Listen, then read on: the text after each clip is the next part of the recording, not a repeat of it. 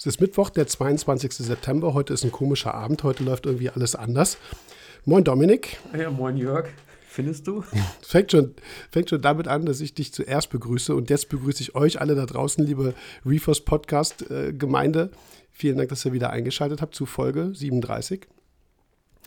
Äh, wir haben, auch, wir haben über Dendemann schon gesprochen, über Mikrofonarme, über die Uhr, die es auf dem iPhone gibt und Geburtstage. Wir kommen heute vom Hölzchen aufs Stöckchen und haben in unserer Vorbereitung relativ wenig Sachliches, aber viel. Das stimmt nicht. Wir haben über Dendemann und Enzmann gesprochen. Das ist aber eine Verknüpfung, die du jetzt herstellst. Die, auf die kam, auf, das stimmt. Die ist gut. Enzmann, äh, wir erklären nachher warum, aber. Ja. Naja, ja. mal gucken, ob wir heute einen roten Faden durch diese Folge kriegen. Ich finde es, glaube ich, ein bisschen schwierig. Aber wir fangen einfach mal an. Ach Quatsch. Also nochmal herzlich willkommen, Folge 37.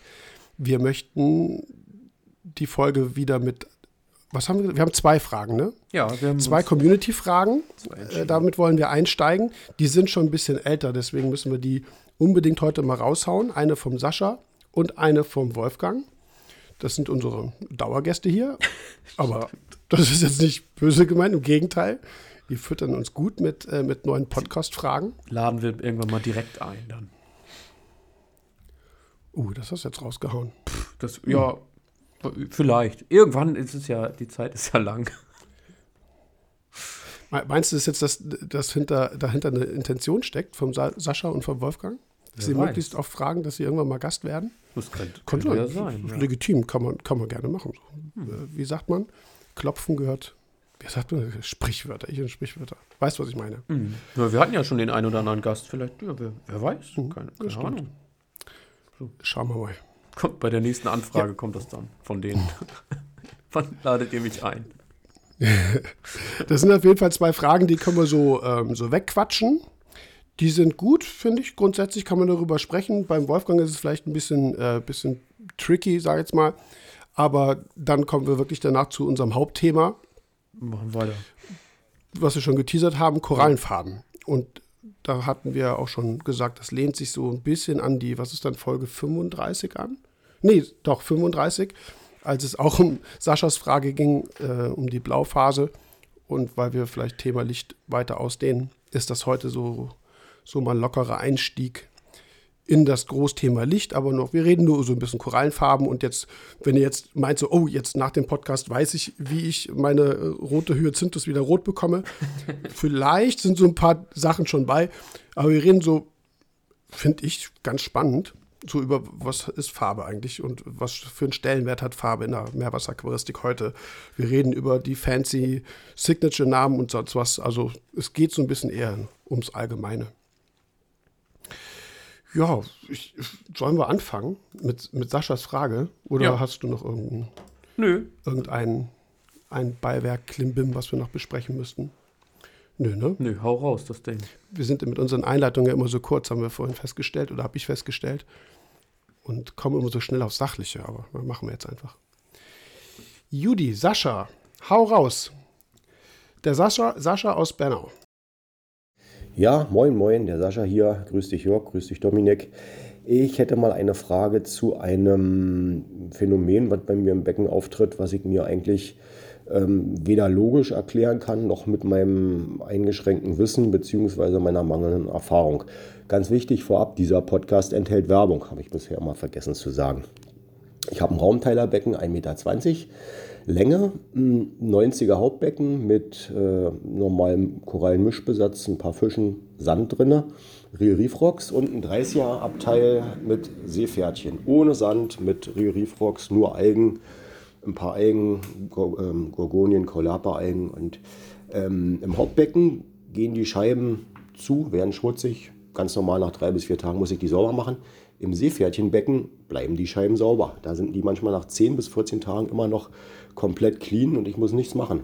Das äh, ganze System läuft über einen Kanal, über, ein, über einen Abwasserschacht, über ein Technikbecken und ja, ich frage mich einfach, wie das kommen kann. Das konnte mir bisher auch niemand so aus dem Bekanntenkreis irgendwie äh, erklären oder verstehen. Vielleicht habt ihr ja da eine Idee. Alles klar, ich danke euch sehr, macht's gut. Ciao aus Bernau, der Sascha. Ich finde es großartig. Liebe Grüße nach Bernau, wie schon ein paar Mal. Ja, fängst du an? Soll ich anfangen?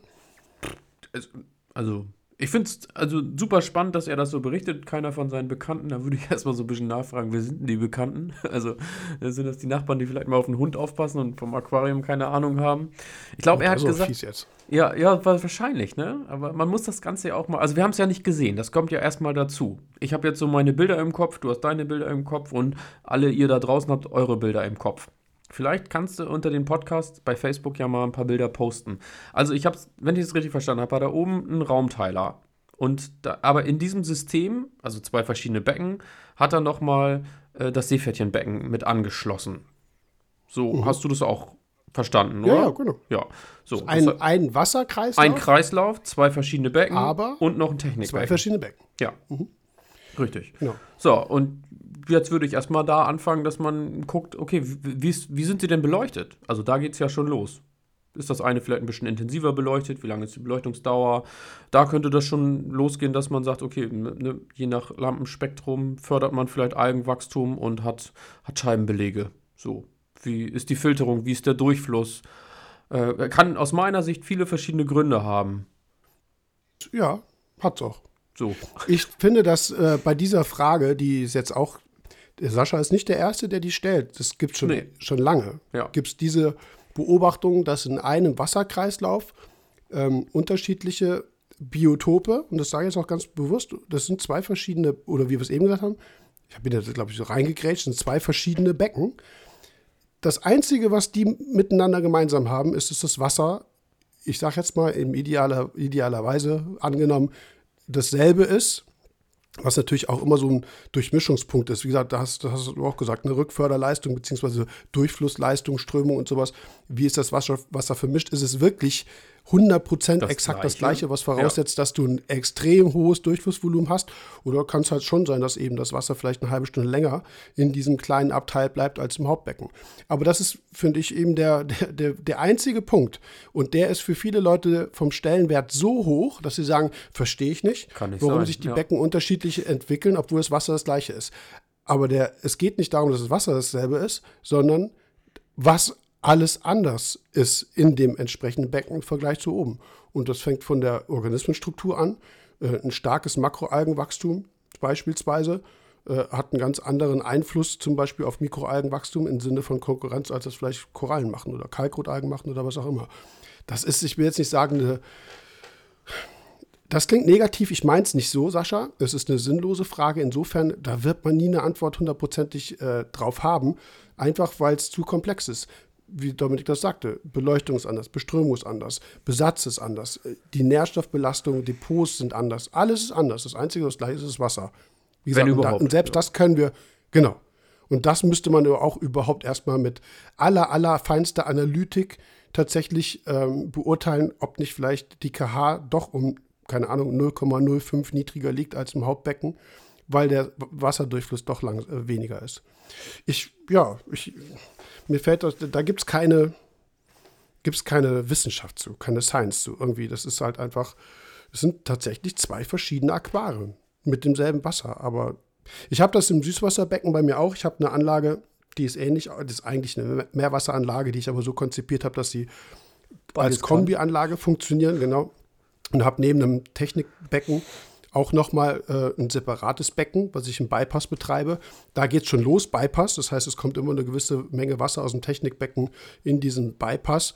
Dann hat das einen komplett anderen Durchflusszyklus als das Hauptbecken zum Beispiel. Das sind komplett zwei verschiedene Becken. Ja. Die sind unterschiedlich besetzt, aber das eine oben, das Hauptbecken, macht mir wenig Stress. Äh, in dem kleinen Becken merke ich, dass es eigentlich, ich sage das jetzt mal so, eigentlich anders betrieben werden müsste, Ja. Was ich aber nicht kann, weil der Hauptfokus liegt auf dem Hauptbecken. So, das läuft im Prinzip unten mit, aber ich kann es nicht individuell steuern. Das heißt, individuelle Nährstoffkontrolle, individuelle, ja doch individuelle Beleuchtung schon, das habe ich, aber weißt du, was ich meine? Ja. CO2-Eintrag und so weiter. Das ist so ein bisschen tricky bei solchen Kombianlagen und da muss man so ein bisschen so eine irgendeine Kröte halt schlucken. Aber ganz ehrlich, das habe ich ja auch so rausgehört, wenn es nur ums Scheibeputzen geht und es sozusagen eine Interessensfrage ist, ist ja alles gut, weil das Becken läuft ja anscheinend. Ist ja optimal. Er hat doch sogar gesagt, in dem einen Becken muss er weniger putzen. Wäre schlimm, wenn er jeden Tag Ja, putzen genau. müsste. Aber also ich kann dich da auch beruhigen oder ihn. Äh, ich habe auch, ich habe das genau so, wie, wie er das beschrieben hat. Also ich habe ein großes Becken ähm, und dann habe ich ein Ablegerbecken und eben noch ein Technikbecken. Und bei mir ist es so, dass ich beide Becken, ich sag mal, annähernd gleich beleuchte. Gleich geht nicht, aber es hängt über beiden Becken die gleiche Lampe vom gleichen Hersteller. Also bin ich da schon mal relativ identisch.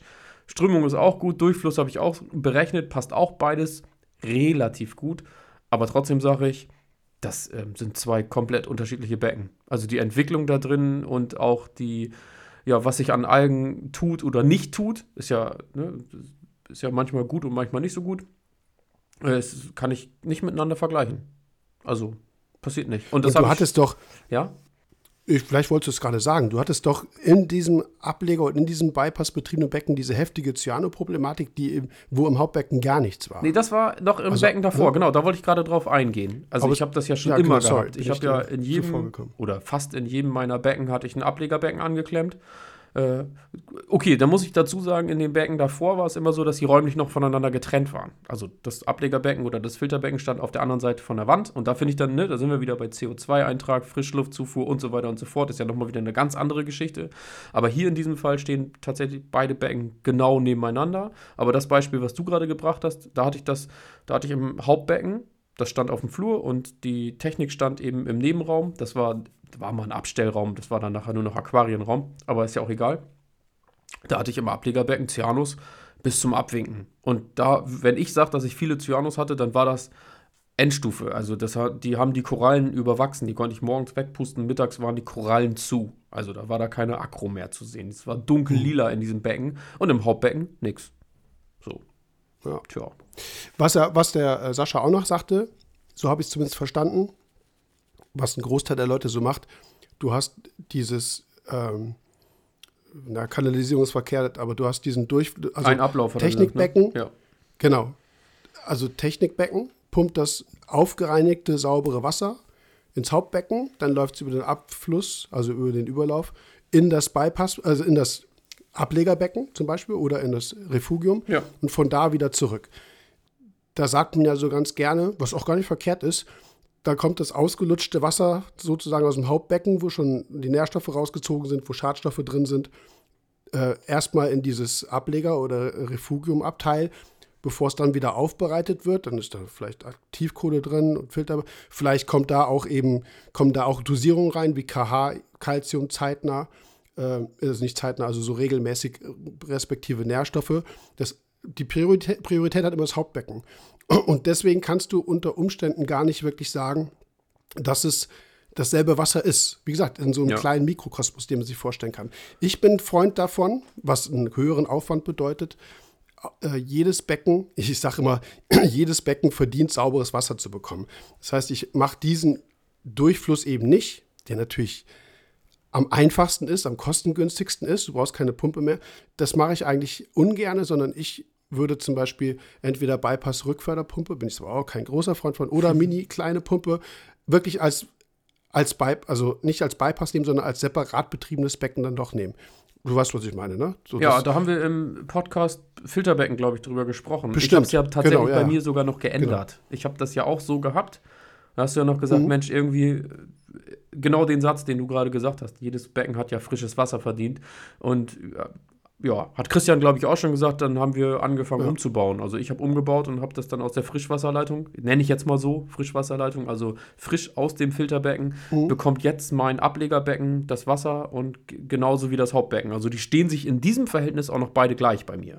Also aber trotzdem genau. komplett unterschiedlich zu betrachten. Das mache ich bei der Süßwasseranlage zum Beispiel auch. Oder bei Meerwasseranlagen in der Firma auch. Das ist eigentlich immer so ein generelles Konzept, was ich fahre. Trotzdem gibt es, wie ich das eben erläutert habe, diese Unterschiede zwischen Hauptbecken und diesem angeschlossenen Becken bei mir unten. Aber das ähm, ist natürlich, Sascha, ich spreche jetzt dich äh, mal, mal an. Du kannst natürlich rumprobieren äh, und versuchen, es wirklich 100% anzugleichen, was Durchfluss angeht, was Beleuchtung angeht. Im, Im besten Falle musst du nachher genauso oft die Scheiben putzen wie oben und bist genervt. Also, ich sagte gerade bester Fall oder schlechtester Fall. Also, ich würde also freue dich, dass du unten nicht so oft Scheibe putzen musst. Tatsächlich. Ja, das ist irgendwie, wie gesagt, wenn du, wenn du den Durchfluss angleicht, alles äh, gleich stellst und wie gesagt, so ein kein, kein Durchflussprinzip nimmst, sondern separat äh, das Becken betreibst mit Frischwasser aus, dem, aus der Klarwasserkammer, dann kann es sein, dass es identisch ist, aber es ist ja fast schon eher Nachteil. Ja, und jetzt kommen wir eigentlich dazu, was ich am Anfang gesagt habe. Wer sind denn die Bekannten? Wir können es ja auch nicht wirklich erklären. Wir können dir nur sagen, dass es das woanders auch so ist. So, das, ja. da bist du nicht alleine mit. Mach dir keine Sorgen. Ja. Nö. Und wie gesagt, das Einzige, was idealerweise wirklich dasselbe ist, ist das Wasser. Alles andere ist meistens äh, komplett anders. Und das macht einfach die ganze Geschichte so komplex, dass man da nie nie wirklich irgendwie faktische Antworten drauf ja. hat. Das ist halt einfach so, wie es ist und jedes Becken entwickelt sich selber, auch wenn es am gleichen Wasser hängt. Aber ich würde mich wirklich freuen, oder Jörg vielleicht auch, vielleicht auch alle anderen, die zuhören, wenn du ein paar Bilder drunter stellst. Würde mich tatsächlich interessieren, wie es ja, ausschaut. Ja, ich finde, genau. Wär ich, wär auch wirklich aus Interesse einfach, wie, ich ja. finde so Kombibecken immer ganz schön. Ich finde das schön so. Ja. Weil das ist ja auch das, was im, im großen Ökosystem in der Natur ja auch ist angefangen von küstennahen Saumriffen, wo vielleicht noch ein Mangrovenwald vorne steht, über zum Beispiel dann auch Lagunenriffe mit Seegraswiesen. Also das passiert ja in der Natur auch. Ja. Hochskaliger oder viel, viel großskaliger. Aber es gibt natürlich Gesamtökosystemforschung, die auch Wechselwirkungen jeweils von Sandzonen zu Riffaußenzonen, zu Lagunen, zu Mangrovenwäldern herstellen. Also es ist schon ein sehr cooles Thema. Und ähm, das hat ja auch tatsächlich das ist ja auch ein biotisches System. Das heißt, Fische wandern in die Mangrovenwälder, leichen da ab. Viele Jungfische wachsen da auf, bevor sie zurück, äh, also so eine Migration sozusagen betreiben.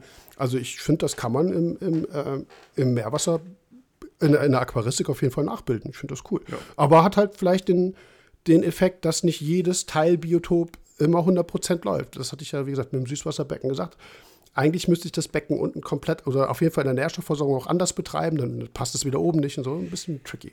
Muss man akzeptieren.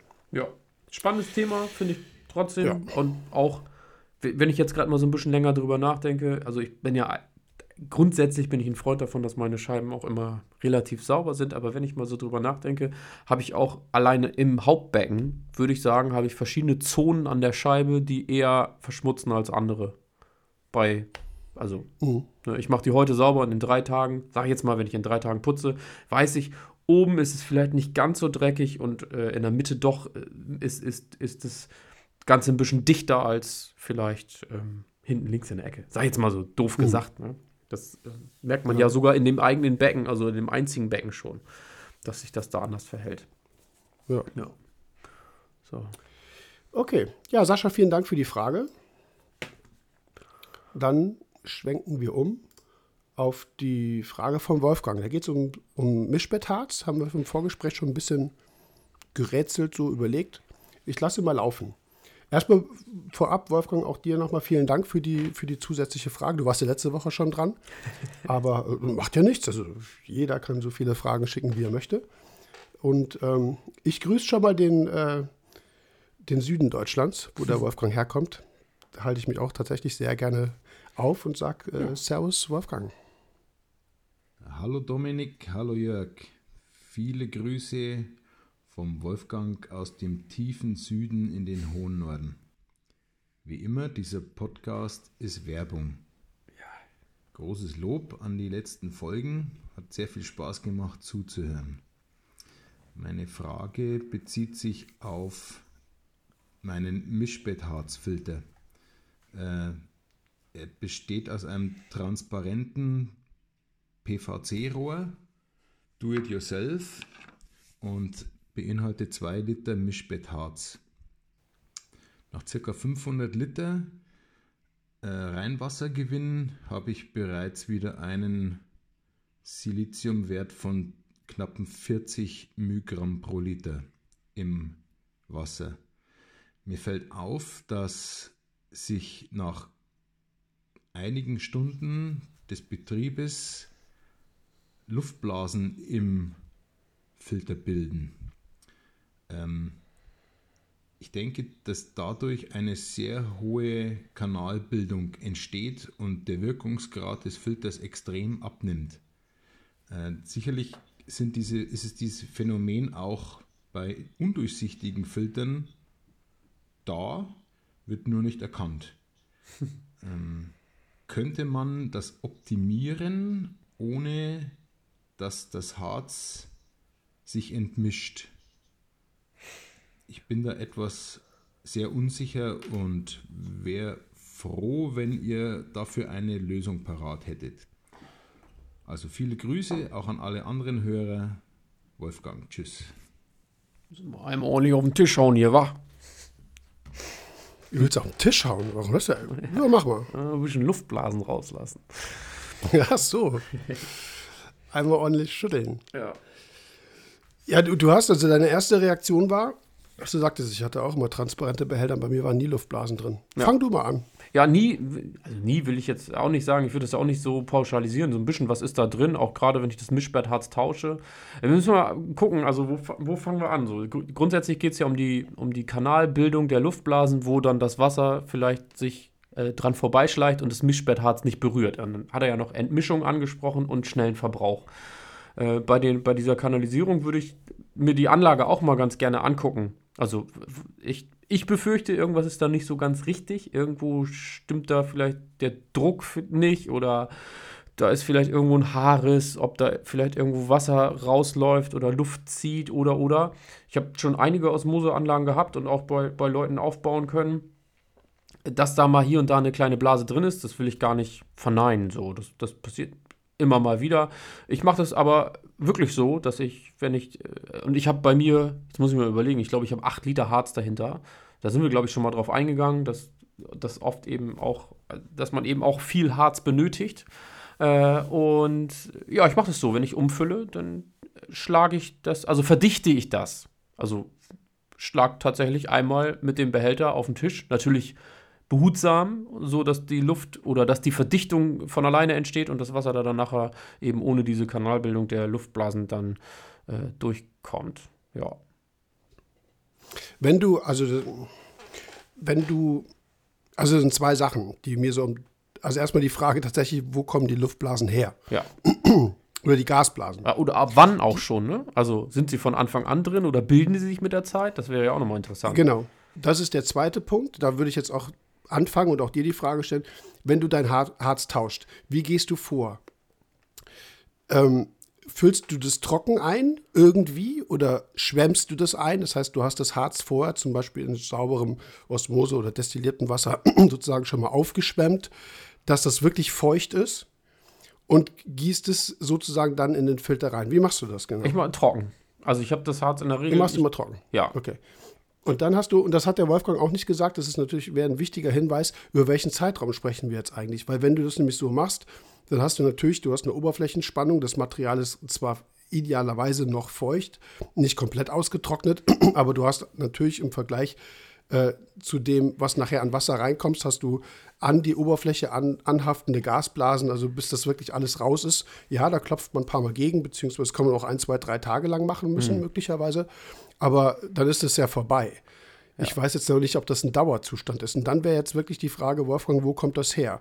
Hast du zum Beispiel leichten Mikroalgenaufwuchs da drin, weil du eine Lichtquelle hast im transparenten Behälter? Das heißt, es wächst tatsächlich irgendwo, äh, ich sage jetzt mal so ein Grünspan irgendwo, der natürlich Photosynthese-Sauerstoff entwickelt, vielleicht gar nicht so beispielsweise. wirklich wahrnimmt. Ja. Ganz genau. Es kann ganz, ganz dünner Mikro, Mikrofilm sein, Biofilm sein, aber wie gesagt, ist da eine Lichtquelle, äh, hast du möglicherweise das Ganze in Alufolie in irgendwas anderes oder von ein bisschen Pappe eingewickelt, um eben den Lichteintrag aufs Harz zu verhindern. Deswegen nutzt man eigentlich nicht transparente, idealerweise. Also ich würde es schon dunkel betreiben. Ist das Wasser jetzt eisekalt und ist es, äh, ist es Luft, also ist Gas gesättigt und entsprechend würde dann natürlich Gas ausperlen, wenn die Umgebung wärmer wird, weil warmes Wasser kann nicht so viel Gas aufnehmen wie kaltes Wasser. Das sind so verschiedene Detailfragen. Oder wie du das, glaube ich, angesprochen hast, liegt da vielleicht ein Mini-Baufehler und irgendwo zieht das Ganze minimal Luft. Ja. Das könnte ja auch sein. Könnte auch also sein, ich, ich ja. finde die, die Frage schwierig zu beantworten. Da müsste man eben diese Detailsachen so ein bisschen klären.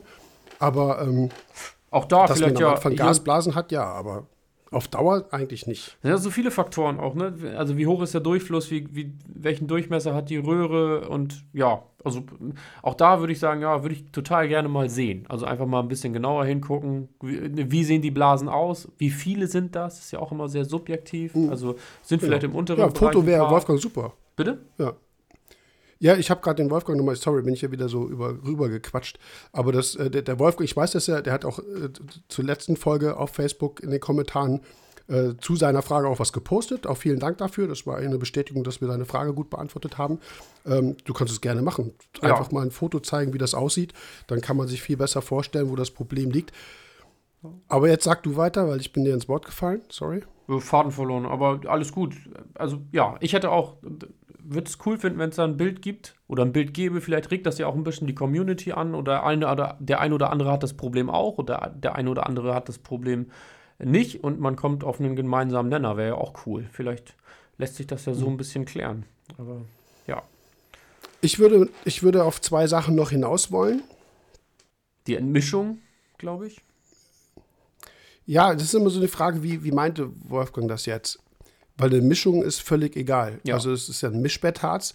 Das hat entweder einen Kation- und Anion-Austauscheranteil von 50-50 oder manchmal, das benutzen wir meistens mit MB40, was auch immer, das hat dann 60-40. 60 Prozent Anion, Kat- äh, Anion-Austauscheranteil, 40 Volumen, also ne, bezogen auf Volumen ist das immer, äh, ist der Kati da drin. Ja. Und das hatten wir im Vorgespräch schon. Viele Leute sagen, oh, ich habe eine Silikatbelastung, ich nehme jetzt ein Mischbettharz dahinter und gehen davon aus, dass 100% dieses Mischbettharz in der Lage sind, Silikat rauszuholen, beziehungsweise auszutauschen. Tut's aber nicht, weil Silikat ist ein Anion. Du brauchst dafür einen Anion-Austauscher. Der ist dann, wie gesagt, vielleicht mit 60% drin. 40% des Materials hat mit Silikataustausch nichts zu tun. Das bindet dann Kat oder tauscht Kation aus, wie Natrium, wie Kupfer, Zink, irgendwelche, also Metalle vor allem oder eben halt zum Beispiel Natrium, Calcium, Magnesium. Also das Mischbettharz ist ja eigentlich, es ist zur Restionen, zum, zur Restionenentfernung, ja, sowohl Kation als auch Anion, aber naja, die Osmoseanlage holt eigentlich ziemlich viel Calcium raus, ziemlich viel Natrium raus. Wir reden meistens eben halt hauptsächlich von Nitrat oder von Silikat, irgendwie sowas. Und das sind als Anion. Idealerweise würde man dann möglicherweise einen Anion-Austauscher nehmen, was ein bisschen tricky ist, weil, weil die stark sauren respektive stark basischen Austauscher ein gewisses äh, pH-Milieu brauchen, um optimal wirken zu können. Das ist immer die Frage, ob wir das so haben. Aber wie gesagt, ich, wenn du eine extrem hohe Silikatbelastung hast, ja, dann kann es sein, dass dein 2 Liter Mischbettharz nach drei Tagen durch ist. Ja. Das kann sein. Also das ist jetzt kein, äh, kein untypischer Zustand, dass in manchen Leitungswässern ähm, eben extreme Mengen Silikat drin sind. Und dann hast du dann diese zwei Liter, wovon du eben 40 Prozent nochmal wegnehmen musst, weil es Kation-Austauscher ist, dann stehst du da.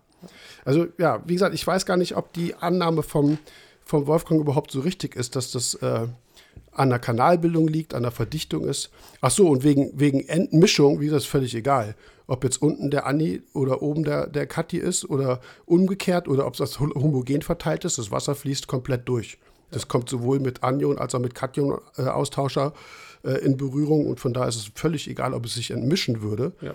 Es geht eher, wie gesagt, diese Kanalbildung, aber ob das mit Sauerstoffblasen also zugange geht. Und auch Kathi und Anni, die können ja auch getrennt in verschiedenen Behältnissen sein. Das wäre auch egal.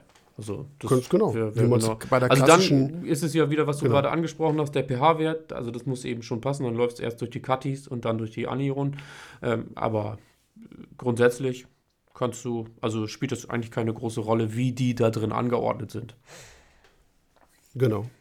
Also in der Kanalisation, in wirklich in dem Sinne, wie wir es auch bei Fließbettfiltern haben, mit Aktivkohle oder vor allem auch mit Phosphatabsorbern, je feiner das Material ist, dass es sich wirklich stark verdichtet und sich dann eben kann, wirklich tatsächliche Kanäle bilden, wo das Wasser durchfließt und das andere mehr oder weniger inaktiv wird. Die, die, die Austauschermaterialien sind eigentlich, ich sage jetzt mal, relativ fluffig. Ähm, das kann passieren, dass die, dass die schon Kanäle bilden, aber das hängt, wie gesagt, von der Standzeit ab, wie oft ist denn der Gebrauch. Wenn er natürlich irgendwie zwei Wochen dann komplett steht, das Material komplett runtergesackt ist, dann kann es sein, dass es anfängt, wirklich sich zu verdichten. Also das sind Dinge, die ich aber verhindern kann. Das heißt, ich arbeite damit, ich lasse täglich Wasser durchlaufen. Ich klopfe da mal gegen, Äh, je, nach je nach Säule, wie auch immer die verbaut ist, meistens hängt es an der Osmose irgendwo fest montiert dran. Ist es vielleicht ein bisschen schwieriger, das Ganze zu, zu kippen und zu schütteln, wie auch immer. Aber irgendwie mechanisch irgendwelche Blockaden lösen geht da auf jeden Fall. Nur der Punkt ist, je häufiger die, äh, das Ganze in Betrieb ist, umso weniger hat man mit Kanalisation eigentlich zu, äh, äh, zu kämpfen. Ich, wie gesagt, ich kann nicht beurteilen, und du ja auch nicht, Dominik, ob das überhaupt damit mhm. zu tun hat nee. oder ob einfach die Silikatbelastung so hoch ist, dass der, dass eigentlich der Mischbett, das Mischbettharz mit den 40 Prozent oder möglicherweise auch je nach Material auch 50 Prozent Kation-Anteil, äh, Kation-Austauscheranteil eben halt weniger wirksam ist und dann einfach nicht gegen ankommt. Und wenn dann eben noch andere Sachen drin sind, andere Ionen, äh, beziehungsweise andere Anionen, hohe Nitratbelastung zum Beispiel, dann, ähm, ja, dann, dann kommt es zu Konkurrenzkämpfen. Dann ist die Frage immer, was bindet sich besser, was bindet sich schlechter. An diese stark sauren, stark basischen Austausche bindet sich eigentlich ziemlich viel. Deswegen regeneriert man sie ja auch mit diesen Hardcore-Sachen wie Salzsäure respektive Natronlauge, um die dann wieder mit, ähm, mit Wasserstoffprotonen äh, wieder abzusättigen, respektive dann mit OH-, mit Hydroxoniumionen von der Natronlauge. Das ist, also, das bindet eigentlich schon alles. Aber wie gesagt, sind so Kleinigkeiten, die da äh, die da mit reinkommen. Normal ist es jedenfalls nicht. Mit dauerhaften Luftblasen. Das wäre nicht normal. Am Anfang ja, aber nicht ja. dauerhaft.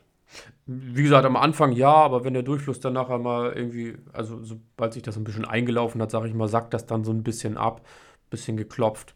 Und in der Säule tatsächlich, glaube ich, sogar eher als in, in, äh, in den Gefäßen, wo ich es jetzt drin habe, aber die sind auch alle so entweder transparent oder milchig, mhm. je nachdem. Ich habe ein, ein Gefäß, habe ich so eine, das ist so eine kleine, wie heißen die, Weithalsfass. 5 Liter Weithalsfass ist das, glaube ich.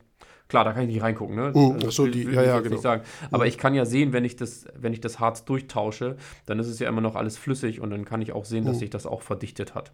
Also da kann man das schon wahrnehmen. Nimmt man an, wie gesagt, da ist es jetzt gerade transparent. Da kann ich sehen dass sich da keine Luftblasen drin bilden. Aber ich hatte das auch schon. Ich hatte auch äh, die, die, diese, der, ich sage jetzt mal PVC-Röhren gibt es ja.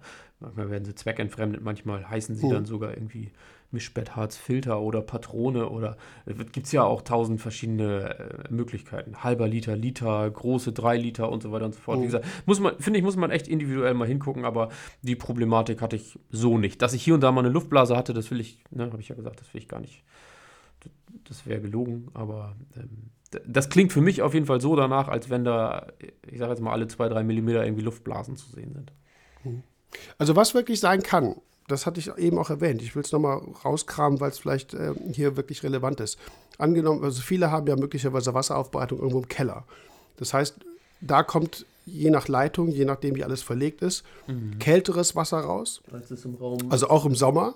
Ja. Genau. Und dann kommt das eben in den aufgeheizten Raum hat einen Temperaturgradienten von, keine Ahnung, 10 Grad, 15 Grad, dann perlt ihr Gas aus. Ja, dann hat eben das Wasser eine höhere Sauerstoff- oder ja. eine höhere Gassättigung im kalten Zustand und dann perlt ihr das in diesen Behälter aus. Das kann ein Problem sein, ja.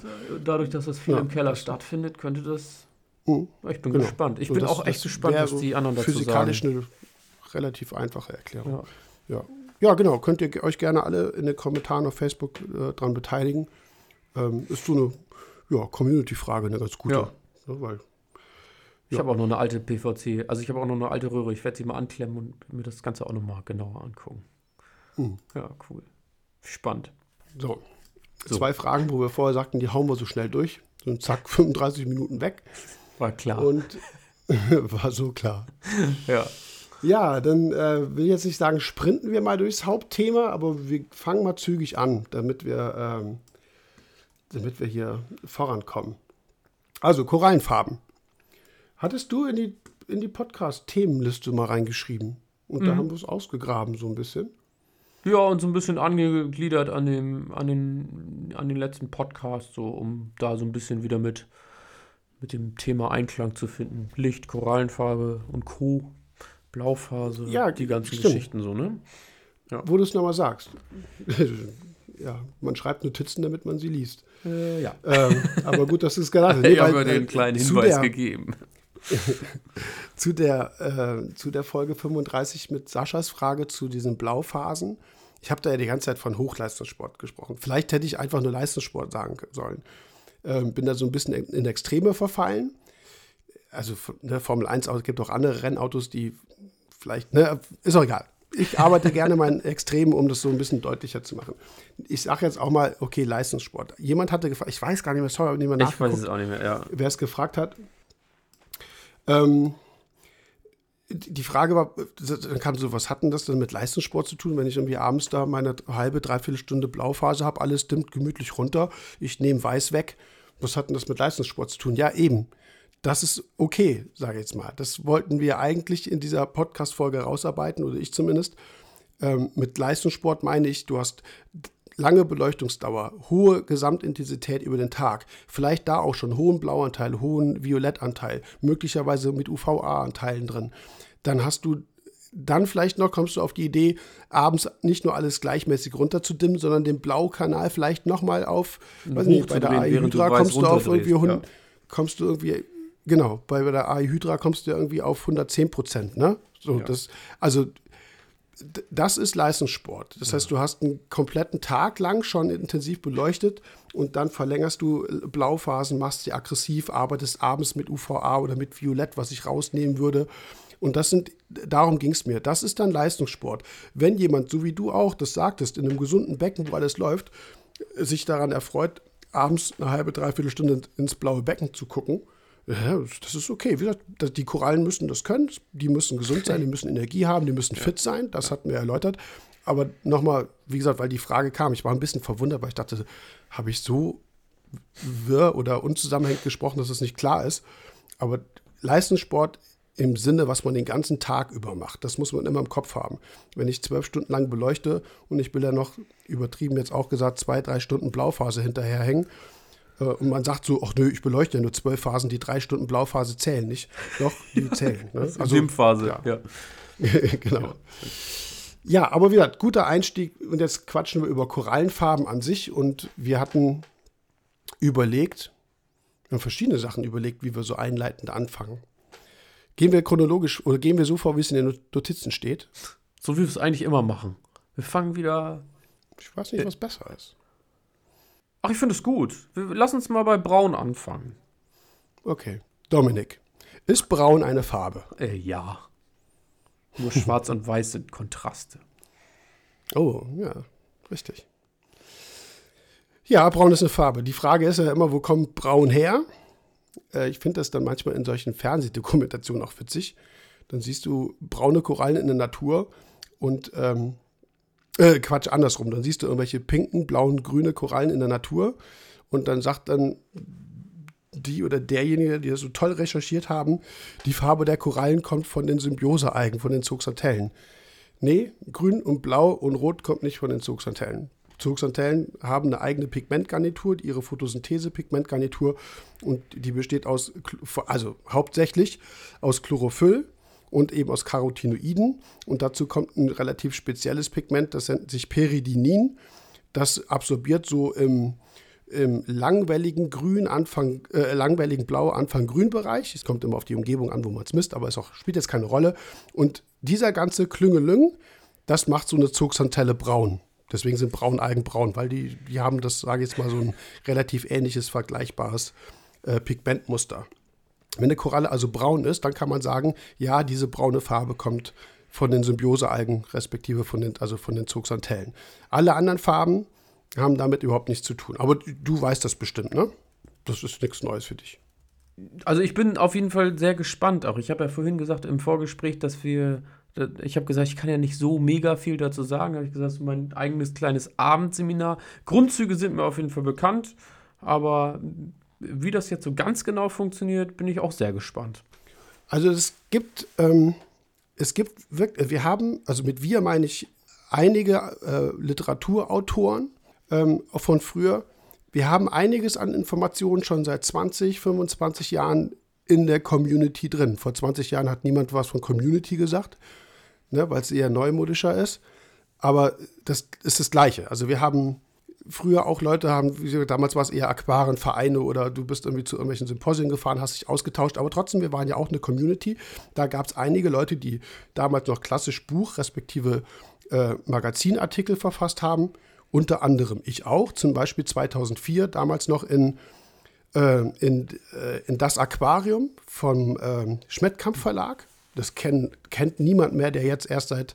Kennst nee. du das noch? Das Aquarium? Diese DIN A5, dieses DIN A5-Magazin. Ja, das ist der Punkt. Wir haben diese ganzen, dieses ganze Wissen ist seit 20 Jahren in unserer Community drin. Aber wenn du eben vor fünf Jahren erst angefangen hast und eben nicht wissenschaftlich oder nicht so vorgehst, wie es, wie soll ich das jetzt sagen, wie man es in der Lehre tut oder im Studium tut. Studium ist auch eine Lehre, weißt du, was ich meine? Das heißt, da du studierst Biologie, also lernst du erstmal Wissen von 1893. Weißt, also so, ja. weißt du, du lernst die ja. Basics. Du gehst immer zurück und du lernst, du, alles basiert immer auf bestehender alter Literatur.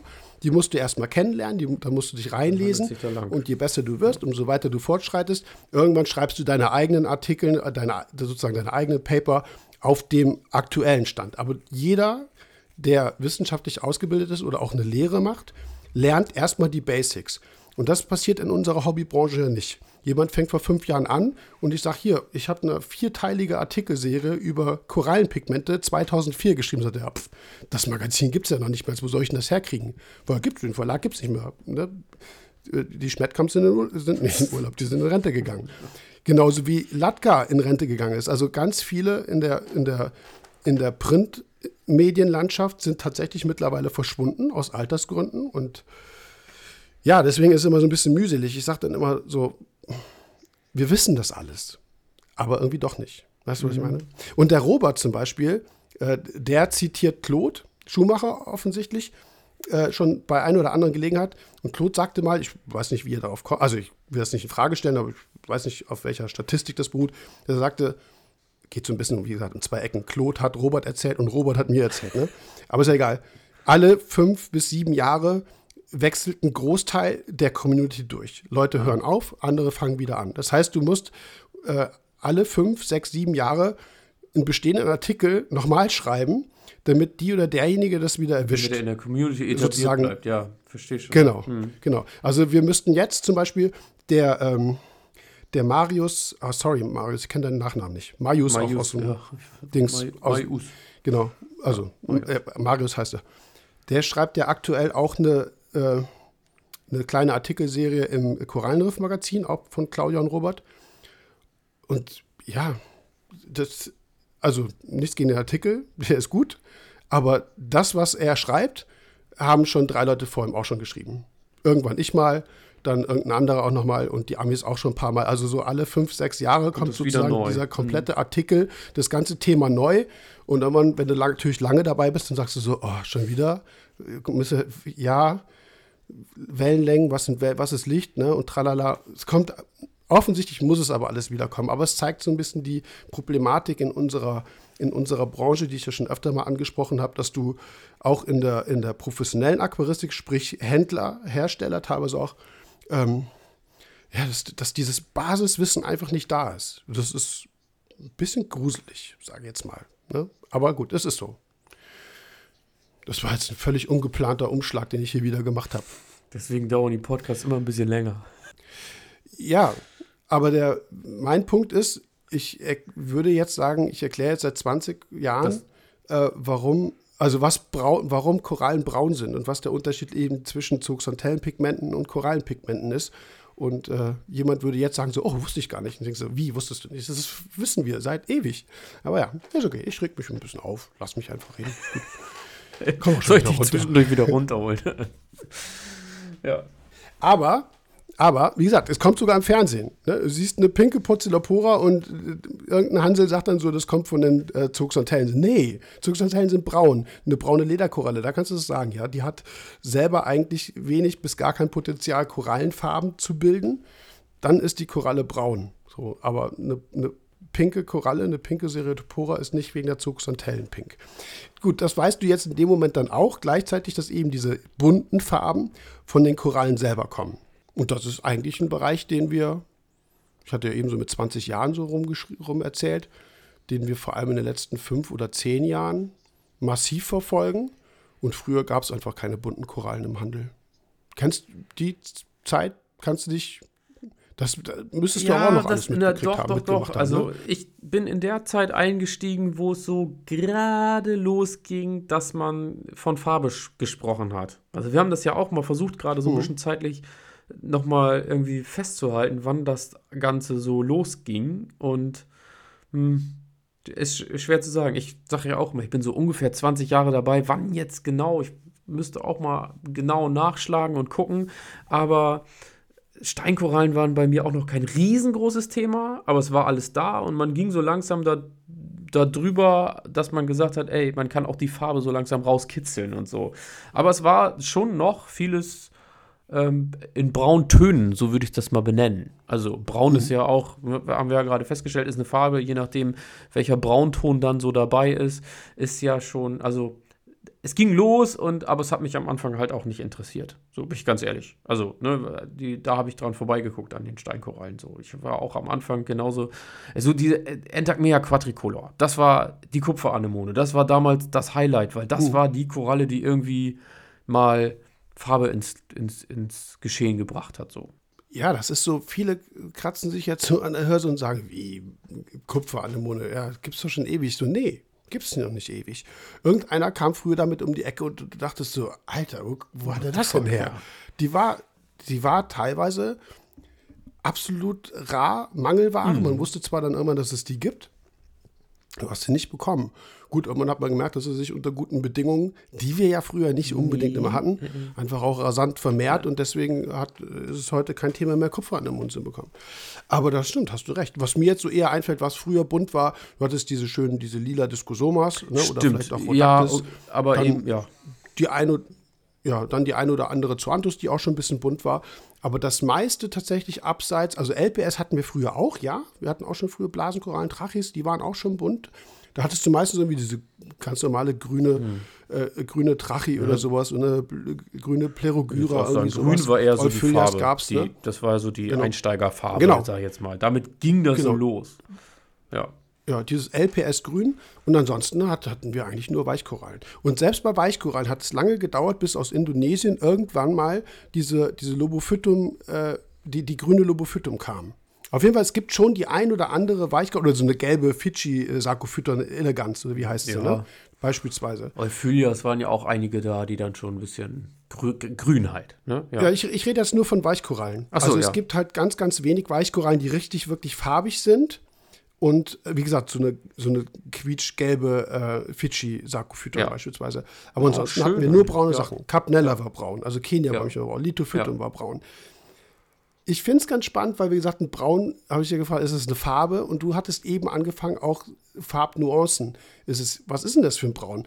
So eine, zum Beispiel eine Lithophytum in niedrigen, auf einem niedrigen Nährstoffniveau annähernd so pastellig, fast weiß zu bekommen, hat auch was.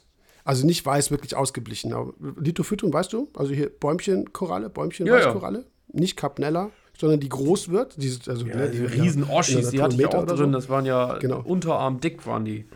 Ja. Genau. Wenn du die auf einer hm, niedrigen Substantellenliste fährst, dann wird die so, ja. ja. dann wird die so pastellig, cool, beige ja. so. Ist auch schon, da, wo du dann sagst so, ja, okay, damit komme ich auch klar. Auf gut Deutsch gesagt, ne? Was sind wir hier, FSK 16? Kackbraun ist doof. Das, das, will niemand. Weder bei Steinkorallen, auch nicht bei, bei Weichkorallen. Aber als wir gemerkt haben, viel Licht, niedrige Nährstoffe, als wir das so in den 90er, 2000, also vor allem in den 2000ern hinbekommen haben, dann hattest du auch mal irgendwie schon Bock auf eine Lithophytum oder eine schöne, oder auch von mir aus eine Lederkoralle, die du dann einfach hell gepflegt hast. Ne, und dann mit, ja. äh, von mir aus mit weißen äh, Polypen, weißen Tentakeln, sah schon schick aus. Aber es hat. Es ploppt so gerade in mir auf, dass wir damals wurden die dann diese die Korallen wurden dir einfach als neue Art verkauft und so, ne? Die Händler haben sich dann ja schon was einfallen lassen. Bei uns war es ja, wir waren ja. hier ja gar nicht, wir waren gut besetzt, muss man ja auch mal sagen. Also wir hatten im Kreis Bremen, da gab es Futterhaus, da gab es, ich glaube in Bremen gab es alleine drei, vier Läden, die Korallen vertrieben haben. Das war ja, da wir waren uh. üppig, also da war gut was los. Lilienthal war einer, der Seewasser hatte in Stur war einer, ne, so kleine private Händler, aber wenn man dann mal gegoogelt hat oder eBay Kleinanzeigen, Quatsch, A bis Z war es damals ja, äh, da hat man schon ein paar gefunden und die haben dir dann Sachen verkauft, wo du, ja, da hat man früher gesagt, oh krass, geil, echt, neue Art, geil, ja, Coffee. Ja. ja. weil, du, weil du sagst, ne, Händler waren da äh, pfiffig, da waren manchmal Importeure natürlich auch schon pfiffig und haben gerade zum Beispiel bei Anemonen, was man ja auch kennt, haben die tatsächlich Gefärbt, eingefärbt. Mit Tinte. Mit Lebensmittelfarbe. Ja, oder mit Lebensmittelfarbe, ja. Ja, mit Tinte oder mit ja, Lebensmittelfarbe. Da hast du irgendwie so eine quietschgelbe, äh, so eine Heteractis malu oder sowas bekommen oder, oder was. Also das geht, geht mit allen an den Mund, ja. ne? So, und dann äh, wurden die als Raritäten verkauft. Und entweder sind eingegangen. Oder haben die Farbe wieder ähm, abgestoßen. Oder sie sind oder ja. sie haben die Farbe verloren und waren dann wieder braun oder irgendwas. Ne? Also ja, mit, deswegen haben wir diesen Punkt historische Entwicklung mal hier raufgeschrieben, weil da gibt es ein paar witzige Geschichten, wo, wo, sich vielleicht der eine oder die, die, oder der eine oder andere jetzt fragt, so, was habt ihr da früher gemacht? Was war das denn war los? So. Ihr hattet denn ja, nichts. Nö, war wer, hat, so. wer hat ja. nichts? da war nichts. Ich habe ein so ein, ich, ich habe ein Beispiel, da, da habe ich noch in Mainz studiert, war Student, irgendwie, weiß ich nicht, paar 20 und äh, hatte da so meinen Stammhändler in Ralf Lerbs war das. In Mainz Castell gibt es, glaube ich, immer noch den Ralf. Ich, ich, weiß nicht, ob noch als Laden. Baut, glaube ich, auch Becken. Ist auch egal. Und zu der Zeit gab es in Rüsselsheim einen der bekanntesten Steinkorallenpfleger in ganz Deutschland. Das war Bernd Mohr. Mit dem habe ich in der Folge mit, Ro äh, mit Robert so ein bisschen drüber gequatscht. Bernd Mohr kanntest du nee, auch nicht, ne? Nee. War auch ein paar Bücher mal drin. Der hatte so ein L-Becken. Ist auch egal. Ich halte mich kurz. Jedenfalls hat, hat der Bernd Mohr hatte die grüne Enzmann Acropora und zwar aber, wie gesagt, er war ein erfolgreicher Steinkorallenpfleger, wirklich ein richtig, wie eine Enzmann sein muss, richtig schön quietsche grün. Und hatte die damals äh, zum, äh, zu Lerbs gebracht. Und man muss dazu sagen, Enzmann kannte man damals entweder noch nicht oder war die Mega-Rarität. Auf jeden Fall hat der Ralf mir erzählt, irgendwie, also ich, stand, ich kam dann rein, dachte so, krass, grüne Acropora, weil damals überhaupt Acroporas in Handel ja, zu bekommen. Schon, ja. in Kenia war mal eine, so zehn Kenia-Boxen war mal eine dabei. Aber ist egal. Und dann, dann sagte er, ich weiß nicht, ist die gefärbt oder so? Ich habe noch nie so eine grüne, ich habe noch nie so eine Acropora, ich weiß nicht. Und, und, und ich habe den gefragt, hast du die gefärbt? Ich so, nee, nee, die ist so, ne? Also jeder lacht sich heute kaputt, aber damals, wann war das ja dann? Was Ende, ja Ende, 90er? Mitte, Ende 90er gewesen sein. Also das Ste kommst du in einen Laden, wo normalerweise einfach nur braune Korallen stehen, weil es gab nichts anderes. Ne? Also nicht jetzt pflegerisch was verkehrt gemacht, sondern es gab nichts anderes. Und dann steht diese krass grüne Enzmann. Ich habe eine mitgenommen, tatsächlich. Aber ja, das war dann meine erste bunte Steinkoralle da, damals auch, irgendwie 1900, weiß ich nicht, 97, 98, 99. Ja, da muss das, ich da, keine da Ahnung mehr. muss das so ungefähr losgegangen sein, ja, das würde ich jetzt auch ungefähr sagen. Ja. ja.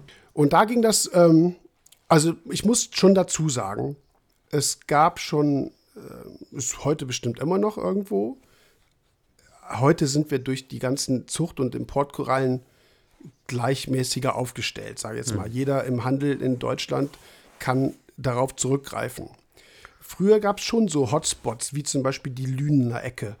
Äh, nimm jetzt mal Mrutzek auch in, in, in Bremen, im, im süddeutschen Raum, äh, die Stuttgarter Ecke und so, weiß ich, gab es bestimmt auch welche. Es gab immer so Hotspots, wo die Qualität in der, in der Meerwasseraquaristik extrem hoch war.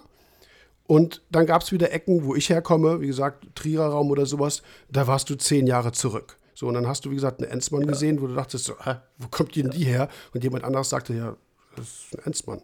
Dann hast du gefragt, so, wer war der, wieso denn Enzmann? Ja, vom Enrico Enzmann. Den haben wir vorhin versucht zu googeln, ne? ja. Weil ich, ne, also ich bin mir sehr sicher, dass er Enrico Enzmann hieß. Und ich kenne ihn persönlich nicht. Aber wenn wir jetzt über Signature-Korallen reden, also gleich auch, äh, ich will jetzt nichts Verkehrtes sagen, aber würdest du mir vielleicht zustimmen, der Enrico Enzmann war doch der Erste, der seine Signature-Koralle hatte. In dem Sinne, ja, oder? Auf, ja, definitiv. Ja, der kann die Fahne, war richtig. Ich weiß halt nicht, also wie der Stand damals so, bei den Amis ich bin war. Der Goat. muss ich ganz ehrlich sein, aber ähm, ja, das weil da war, so weit war man ja damals nicht. Also wir kaum sind, ja, ja. Das, ich meine, Foren und so war man froh, wenn in Deutschland so, aber ja, ich weiß nicht, wie es damals war. Sorry, ich, ich habe einen vergessen. Die Stüber Acropora war noch vorher. Die Stüber Acropora, Nee. kennst du? Dietrich Nee. Stüber, Berliner. Das ist wirklich die alte Berliner Schule, Berliner, äh, Berliner Systemschule. Und äh, Dietrich Stüber war neben, das war so Zeitalter Peter Wilkins, äh, Joachim Großkopf war dann schon einer der Jüngeren eher. Ist ja egal, kennt er wieder keiner, aber ist wurscht. Der war in der Lage, der hatte von irgendwem, ich glaube auch, hat er die von einem Amerikaner bekommen, bei irgendeinem Symposium. Ah, okay. Irgendwer hat ihn, ein- oder er hat, ich weiß es nicht, ich weiß nicht, an wie er die, die Stüber Acropora war was ist denn das? Eine Formosa oder sowas, glaube ich. Muricata Formosa. Es war eine braune, die hatte nichts, die hatte keine Farbe. Aber er war der Erste, der Ach, die wirklich hat. in Kombination Berliner so. System, Kalkwasser, pflegt, also wirklich vermehren konnte. hat und von hat Ableger ah, verteilt. okay. okay. Und das war das Krasse. Er hat damals Ableger gemacht. Junge, der hat Ableger, ganz ehrlich. Heute sagst du, ja klar, der Ableger gemacht. Nee, damals hast du Nee. keine Ableger gemacht, weil das Ding ist irgendwie in drei Jahren ein Zentimeter gewachsen, weil wir überhaupt noch nicht überlebt, Kette gekriegt ja. haben, Kalkhaushalt und was auch immer. Genau. Und er war deswegen, und der hatte den Namen Stüber Acropora also er gegeben, jemand hatte das. Die war, glaube ich, noch vor Enrico Enzmann. Also kann Enzmann kann seine Fahne wieder runterholen und Dietrich Stüber kann seine hochziehen und sagen so, ich bin noch älter. Aber wie gesagt, ich fand das so witzig, weil, wie gesagt, diese Signature äh, Corals, die wir ja heute von jedem Händler, von jedem Züchter haben, irgendwie, die, da gab es damals mir bekannt nur die beiden, die Stüber Acropora und eben die, die Enzmann Acropora. Ja, alte, alte Kamellen. Die, weiß ich nicht, revolutionieren natürlich jetzt die Meerwasseraquaristik nicht, aber ich finde so für so einen Podcast irgendwie mal ganz, ganz nett, das so zu erzählen, wie es früher war. Wie gesagt, wir hatten ja nichts. Ja, und jetzt sind wir dann in unserem Notizding hier bei den Specials, wo wir heute sind. Und das ist halt schon krass, wenn man, also wenn man teilweise wie du und dann auch wie zum Beispiel Robert oder ich, Claude, Michael noch von früher, wenn wir so wirklich wissen, wie es früher angefangen haben und vielleicht Vielleicht bin ich dann auch, wenn sich heute jemand drüber aufregt, warum er seine, seine Acropora, Millepora oder Sportulata nicht vierfarbig bekommt, vielleicht bin ich dann deswegen auch manchmal noch, wo ich denke so, Alter, stell dich doch nicht so an. Er hat ja immer noch drei Farben, kriegst die vierte nicht so raus. Früher war alles braun. Ich weiß nicht, vielleicht ist es, wenn ich so drüber nachdenke, vielleicht manchmal so ein Punkt. Ah, Ich bin in der Generation einfach nicht so aufgewachsen. Heute will jeder vier, fünffarbig haben. Das, früher, das war, wir wussten nie, dass das jemals in diese Richtung geht. Hat keiner von uns vorhersehen Ja. kann. Ja. Auch, dass es die Dinge in der Natur gibt.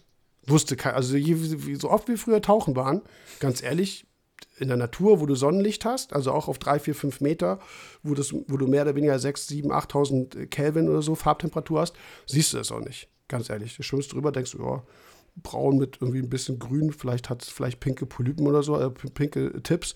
Und dann holst du die ins, aus dem Wasser, packst die ins Meerwasser und denkst so, oh, vierfarbig, ist ja cool. Also die gibt's schon, aber gesehen hat sie früher irgendwie auch gefühlt keiner. ja, schon abgefahren, wie sich das alles entwickelt hat, wenn man mal überlegt. Äh, wir, wir sprechen von einer Enzmann, Tumi da. Das ist grüne Koralle. Ne? So. Und dann ging es weiter, für mich gefühlt, war, Ja. es, war es ja nachher, äh, also von braun zu grün und dann gab es die äh, Superman Montipora. Das war der, das war, bin ich Ja. hinterherge, da habe ich sabbernd versucht, das Scheißding zu kriegen. So. Auch Ja, teuer Geld genau. für bezahlt und ja. Es gab noch einen gewissen Hype, will ich nicht sagen, aber mit blauen Akros. Die waren, also, Ja. ne, Tenusse. Irgendwann, irgendwann äh, kam Ja. Blau und Blau wurde dann nach Grün so ein bisschen, also es gab immer noch pinke Potzis. Ja, okay, Da ja. muss ich zugeben, die gibt es Ja, auch schon länger, ne? Also entweder Pozzolopora, Seriatopora, das typische, diese typischen Ja. Pozzilopurin-Korallen. Weiß nicht, ob wir, gehen wir da nachher vielleicht drauf? Ich erkläre nachher nochmal mit den Chromoproteinen so ein bisschen, was, was das überhaupt alles ist. Aber jetzt erstmal. Also die gab es schon. Dann gab es aber irgendwann vermehrt im Handel auch blaue. Also wirklich rein blaue, stahlblaue Ja. Korallen. Sowohl halt Steckhorns Steck, als auch blaue Tenus oder sowas. Oder auch damals sagst du so, krass, Alter, wo kommt die denn jetzt plötzlich her? Also gab immer so eine, aber alles monokoloriert, also alles einfarbig. Das Ne? weiß ich auch noch, da gab es ja eine Koralle, ein Korallenporträt und ich weiß, ich weiß nicht mehr, wer das war. Das war damals mein, ich hätte fast gesagt Vorbild, aber das war ein sehr, sehr geiles Becken. Äh, vielleicht komme ich noch auf den Namen, aber der hatte fast nur blaue Korallen da drin. Und das war, da ging das so langsam los, dass man Farbe in die Korallen bekommen Mhm. hat, wo man gesagt hat, boah, krasses Bild, ey, geiles, geiles Aquarium. Heutzutage, ja, ja, Stackhorn halt, ne? In Blau. So. Ja, Ja. genau. Bevor, bevor vor der Monty Superman, Superman, wie auch immer, gab es noch die, da wurde es zum ersten Mal mehrfarbig, gab es äh, ganz klassisch äh, bei den Acroporas, gab es äh, Valida, Ja. respektive Sekale, war damals wenig selten im Handel. Vielleicht war sie mal im Handel, man hat sie verwechselt, weil sie ähnlich aussieht wie Valida. Ähm, also das waren so die ersten zwei, respektive der Tricolor ne, den, den Namen hat, trägt sie Ja. heute noch. Die Joker ist da eigentlich auch eine ganz normale Valida Tricolor, oder? Heißt jetzt nur Joker? Nee, nee, nee. Oder ist nee, Joker nee, wieder nee, ein anderer? Nee. Okay, dann, also, das haue ich schon Ja. mal raus. Leute, äh, ihr lacht mich aus, aber mit, mit, mit den Namen bin ich nicht fit. Man kann nicht in allem gut sein. Idealerweise schon, aber mit Namen bin ich echt nicht fit. Was ist denn die Joker? Ist ja auch echt schwer. Jetzt lachen mich wirklich Leute aus, aber es, ich, für mich Ja, die das Joker ist ja eher die Sekale. So. Also, Ja, dann ist es so, ja, für mich, ich hab's mit wissenschaftlichen Artnamen. Leute, sagt mir eine, eine, eine, dreifahrige Acropora Sekale, weiß ich Bescheid. Also- Wenn ihr sagt Joker, dann steht der Kokot da und kratzt sich am Kopf und sagt so, was? Ich weiß, also, ne? Aber es ist im Prinzip, wie gesagt, wie eine Tricolor früher Valida, ist die Joker einfach nur das Gegenstück als Sekale. Richtig? Auch nicht. Ich sage jetzt nichts mehr. Mach mal weiter hier, ich lehne mich zurück. Ja, ich finde, und da wird es dann ja wirklich schwierig. Ich bin ja damals auch so ein bisschen da eingestiegen, wo man noch wusste, was ist Tumida, was ist Valida, was ist äh, Sekale. Und jetzt kommst du ja gerade mit den Dingern, jetzt googelst du die, ne? Jetzt guckst du dir die an, wie die aussehen. Ähm, aber Tricolor ist ja so für uns die klassische, also äh, ich würde jetzt fast sagen, das hat sich teilweise sogar schon mal geändert. Das kommt immer ein bisschen drauf an, wie populär ist das Ganze und wie viele Leute springen auf diesen Zug auf. Äh, und dann kriegen ja Korallen ihre, kriegen die vielleicht sogar mal neue Namen so. Aber Tricolor ist für mich immer noch die klassische, ähm, jetzt muss ich auch gerade mal eben überlegen, ähm, Valida, die grüne Polypen hat, lilanes Grundgewebe und mit ein bisschen Glück noch ein bisschen Farbumschwung im, im Grundgewebe hat so. Aber definitiv krass grüne Polypen so und dann vielleicht noch so ein bisschen. Genau, lila Grund, die, die, die Valida Tricolor, Ja. genau. Die war lila, dann hatte die äh, Schon, schon Dann immer die eigentlich. grüne Polypen ja. und, und gelbe, gelbe Tipps. ne? ja, genau, das ist dann die dritte Farbe. So, ne? Ja. Ich muss gerade, ich gucke auch gerade mal eben, nicht, dass ich jetzt irgendwas Falsches sage, aber das ist, das ist, die hat sich durchgesetzt und das war schon immer, immer der Fall. Ja, richtig. Richtig. Tricolor. Das Problem ist aber auch, da, das ist ja ein Community-Problem, es werden ja ganz oft falsche Namen vergeben. Deswegen schreien ja immer, ich will die wirklich Ja. Walt Disney und Oh, nicht schönes Beispiel, Verkehrtes, ja. Abklatsch. Weil wenn du jetzt nämlich zum Beispiel die Joker einfach mal, also ich gebe jetzt einen Acropora Joker, Mhm. gehe auf Google Bildersuche. Da sehe ich jetzt auf Anhieb fünf verschiedene, Jo. fünf verschiedene Ja. Akroarten. Ja. So. Also es ist schon ein bisschen schwierig und ich kann verstehen, jetzt wo ich gerade selber auch ein bisschen so dran bin, dass man, wenn man so wirklich auch Richtung, also das machen wir in der Aquaristik, wir selektieren ja aus. Ja. Das heißt, du startest dein Becken als Einsteiger, packst deine Standarddinger rein, die schnell wachsen und sobald was, sobald du anfangen musst zu gärtnern, klar, du kaufst was zu, aber irgendwann mistest du ja aus und dann hast du nur noch deine selektierten High-End-Dinger drin. So sage ich jetzt mal, wäre ja so linear gedacht, so ein bisschen der Ablauf dass du dann immer mehr in Richtung Sammler gehst und dich dafür interessierst, habe ich absolut Liegt am Verständnis Menschen, für. Genau. Das sind aber meistens die Leute, mit denen ich relativ wenig Kontakt habe, insofern, weil die Becken, die wissen, was sie tun, die Becken laufen, die Mhm. haben Erfolg, die wenden sich jetzt beratungsmäßig nicht unbedingt an mich. Das heißt, ich, ich sage jetzt mal übertrieben, ich habe 80, 90 Prozent von äh, im Beratungssektor eben mit Problembecken zu tun, wo alles darum geht, aber nicht äh, um irgendwelche fancy Korallennamen, sondern erstmal gucken, dass das Becken überhaupt irgendwie läuft. Und wie gesagt, deswegen ist das für mich immer nicht so der Fokus. Klo zum Beispiel, der einen Handel betreibt ne, mit Extreme Corals, ist da wieder komplett anders drin als ich zum Beispiel. Aber wie gesagt, ist okay. Nur das, das ist ja vorweggenommen auch so ein wichtiges Thema. Äh, wer vergibt die Namen, wer definiert genau, was es ist und was kommt dann nachher so an Brei raus, wo ne, irgendwie von mir aus Joker steht oder sonst irgendwas und es ist eigentlich gar nicht original. Ich glaube auch wirklich, also da bin ich auch der festen Überzeugung, dass sich das von Region zu Region teilweise sogar noch unterschiedlich hält. Da, wo ich gerade gesagt habe, nee, auf gar keinen Fall, das ist für einen anderen vielleicht sogar die Joker. Also wenn ich jetzt, ne, ich sage jetzt mal als Beispiel, wir gehen von dem hohen Norden in den Süden und fahren, fahren nach Bayern und da ist es vielleicht, ist jetzt ein bisschen überspitzt, vielleicht wird der eine oder andere sagen, nö, ist nicht so, aber alleine wenn ich die, ne, was du gerade schon gesagt hast, gibst du Joker, Acropora Joker bei Google ein, wirst du da zig verschiedene Korallen finden. Da geht es ja dann so ein bisschen los. Also das, Ich, ja, ich, ich gucke so ein bisschen, zum Beispiel jetzt, ne, Podcast ist ja Werbung, Aquapro 2000 deklariert sie als Acropora divaricata. Das ist noch jemand, offensichtlich, der noch einen wissenschaftlichen Artnamen hinterschreibt. Damit tun sich ja viele schwer, weil ne, Latein, Griechisch, was auch immer da alles hintersteckt, viele Leute können es einfach nicht aussprechen. weil sie es auch nicht gelernt haben. Ist kein Vorwurf, aber deswegen gibt es eben halt diese, diese äh, jeweiligen Trivialnamen. Identifizierung, ja. Also wie jetzt zum Beispiel, ja, ein Acarturus leucosternon heißt Ja, Weißkehl-Doktor. ja ist ja So. genau das gleiche. Von, von zehn Leuten sagen zehn Leute, das ist ein Weißkehl-Doktor und von den zehn wissen vielleicht drei, dass ein Acanthurus lineat, äh, leucosternon ist. Ist doch egal. Weiß, Auf worauf ich hinaus will. Wenn aber Shops jetzt nur noch Acropora Joker hinschreiben, dann verliert sich ja dieses Wissen noch ja, viel mehr. Ja. Also, wie gesagt, ich hier, also ab, abgesehen davon, dass jetzt lauter Bilder auch zum Beispiel von der Sekale kommen oder von der Valida kommen, äh, ist jetzt hier das mit der Divaricata. Ich, wie gesagt, ihr könnt mich gerne auch aufklären, was die Joker tatsächlich für ein wissenschaftliche, was es für eine wissenschaftliche Art ist.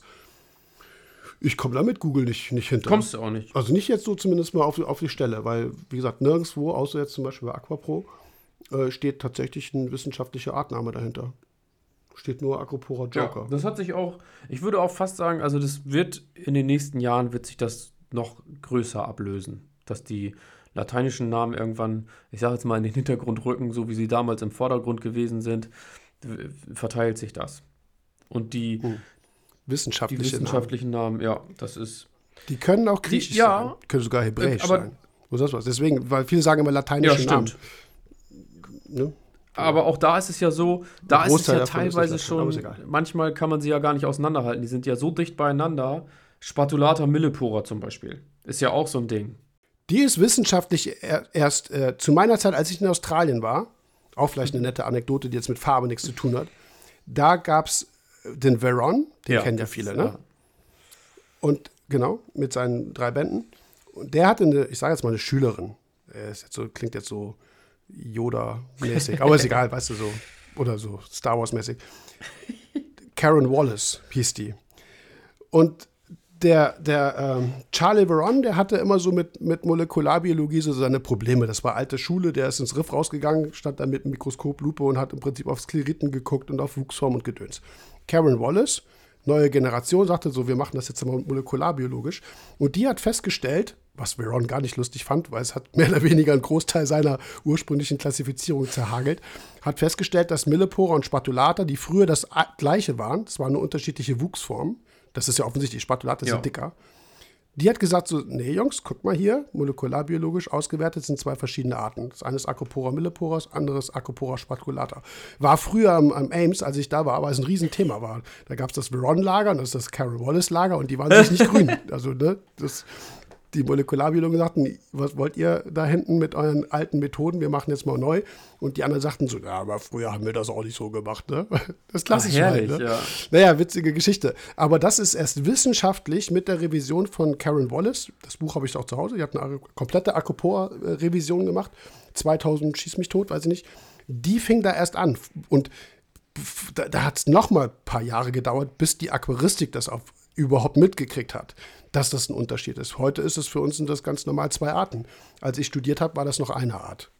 Sorry, ich habe dich unterbrochen. Fiel Nö, alles gut, ein. da gibt es ja Aber da mehrere geht's ja dann Beispiele schon los. zu. Gimifera und Humilis zum Beispiel oder so. Ne? Das sind ja auch alles Sachen, dann stehst du manchmal irgendwo vom Becken und sagst, ja, pass mal auf, das ist doch die und die. Dann sagt er, nee, das ist doch die und die. Also, ne, jetzt nehmen wir, nehmen wir die Beispiele mal beide. genau. Ist ja, finde ich jetzt erstmal total legitim. Millepora oder, oder Spatulata. Wenn du Millepora neben Spatulata nicht gesehen hast, weißt du vielleicht selber gar Also, ich sage ja immer, das kommt immer drauf an. Für mich zum Beispiel, also Millepora, wenn gut das Polypenbild gut ist, auch bei einer Spatulata, dann kann ich eine Mille von einer Spatu ganz gut auseinanderhalten. Je nach Wachstum, äh, ja, aber habe ich ein Becken, wo vielleicht nicht alles optimal ist oder das Wachstum vielleicht auch nicht so ist, wie man sich das vorstellt, dann kann das zu Problemen führen. So. Und so hat Ja. man, äh, merkt man auch im Handel, muss ich auch sagen, also ich habe mich jetzt auch mittlerweile von den ähm, wissenschaftlichen Namen eher so ein bisschen gelöst. Ich bin auch wirklich einer, der eher sagt, ähm, ich nehme die da hinten links. So. Ja, es ist, äh, weil Ja. manchmal äh, weiß, äh, siehst Ja, ja. du den Wald vor lauter Bäumen nicht mehr und dann kommt der Händler um die Ecke und du bist dir so sicher, dass das, ich sage jetzt mal als Beispiel eine Tenuis ist und der erzählt dir einen von der Wurzel und dann geht das schon in so eine Diskussion über und da habe ich immer keine Lust zu. Also, äh, ich will ja nicht irgendwie, Mensch, ich will den Händler nicht schlecht dastehen lassen und dann muss ich auch nicht. Das nächste wäre, dass ich mit einem Buch von Veronda in, die, in seinen Laden komme und sage, so, jetzt gucken wir mal genau hin und, und wollen wir mal sehen, was es ist. Ja, das- ist mir auch im Endeffekt Lachs. Also da kaufe ich dann tatsächlich eher nach, nach Optik und nach Schönheit. Äh, ja, und wenn ich dann natürlich feststelle und er sagt, hier, das ist aber die, äh, keine Ahnung, was hat Christian letztens noch gesagt, da, White Spotted Sky oder so, irgend so ein Scheiß.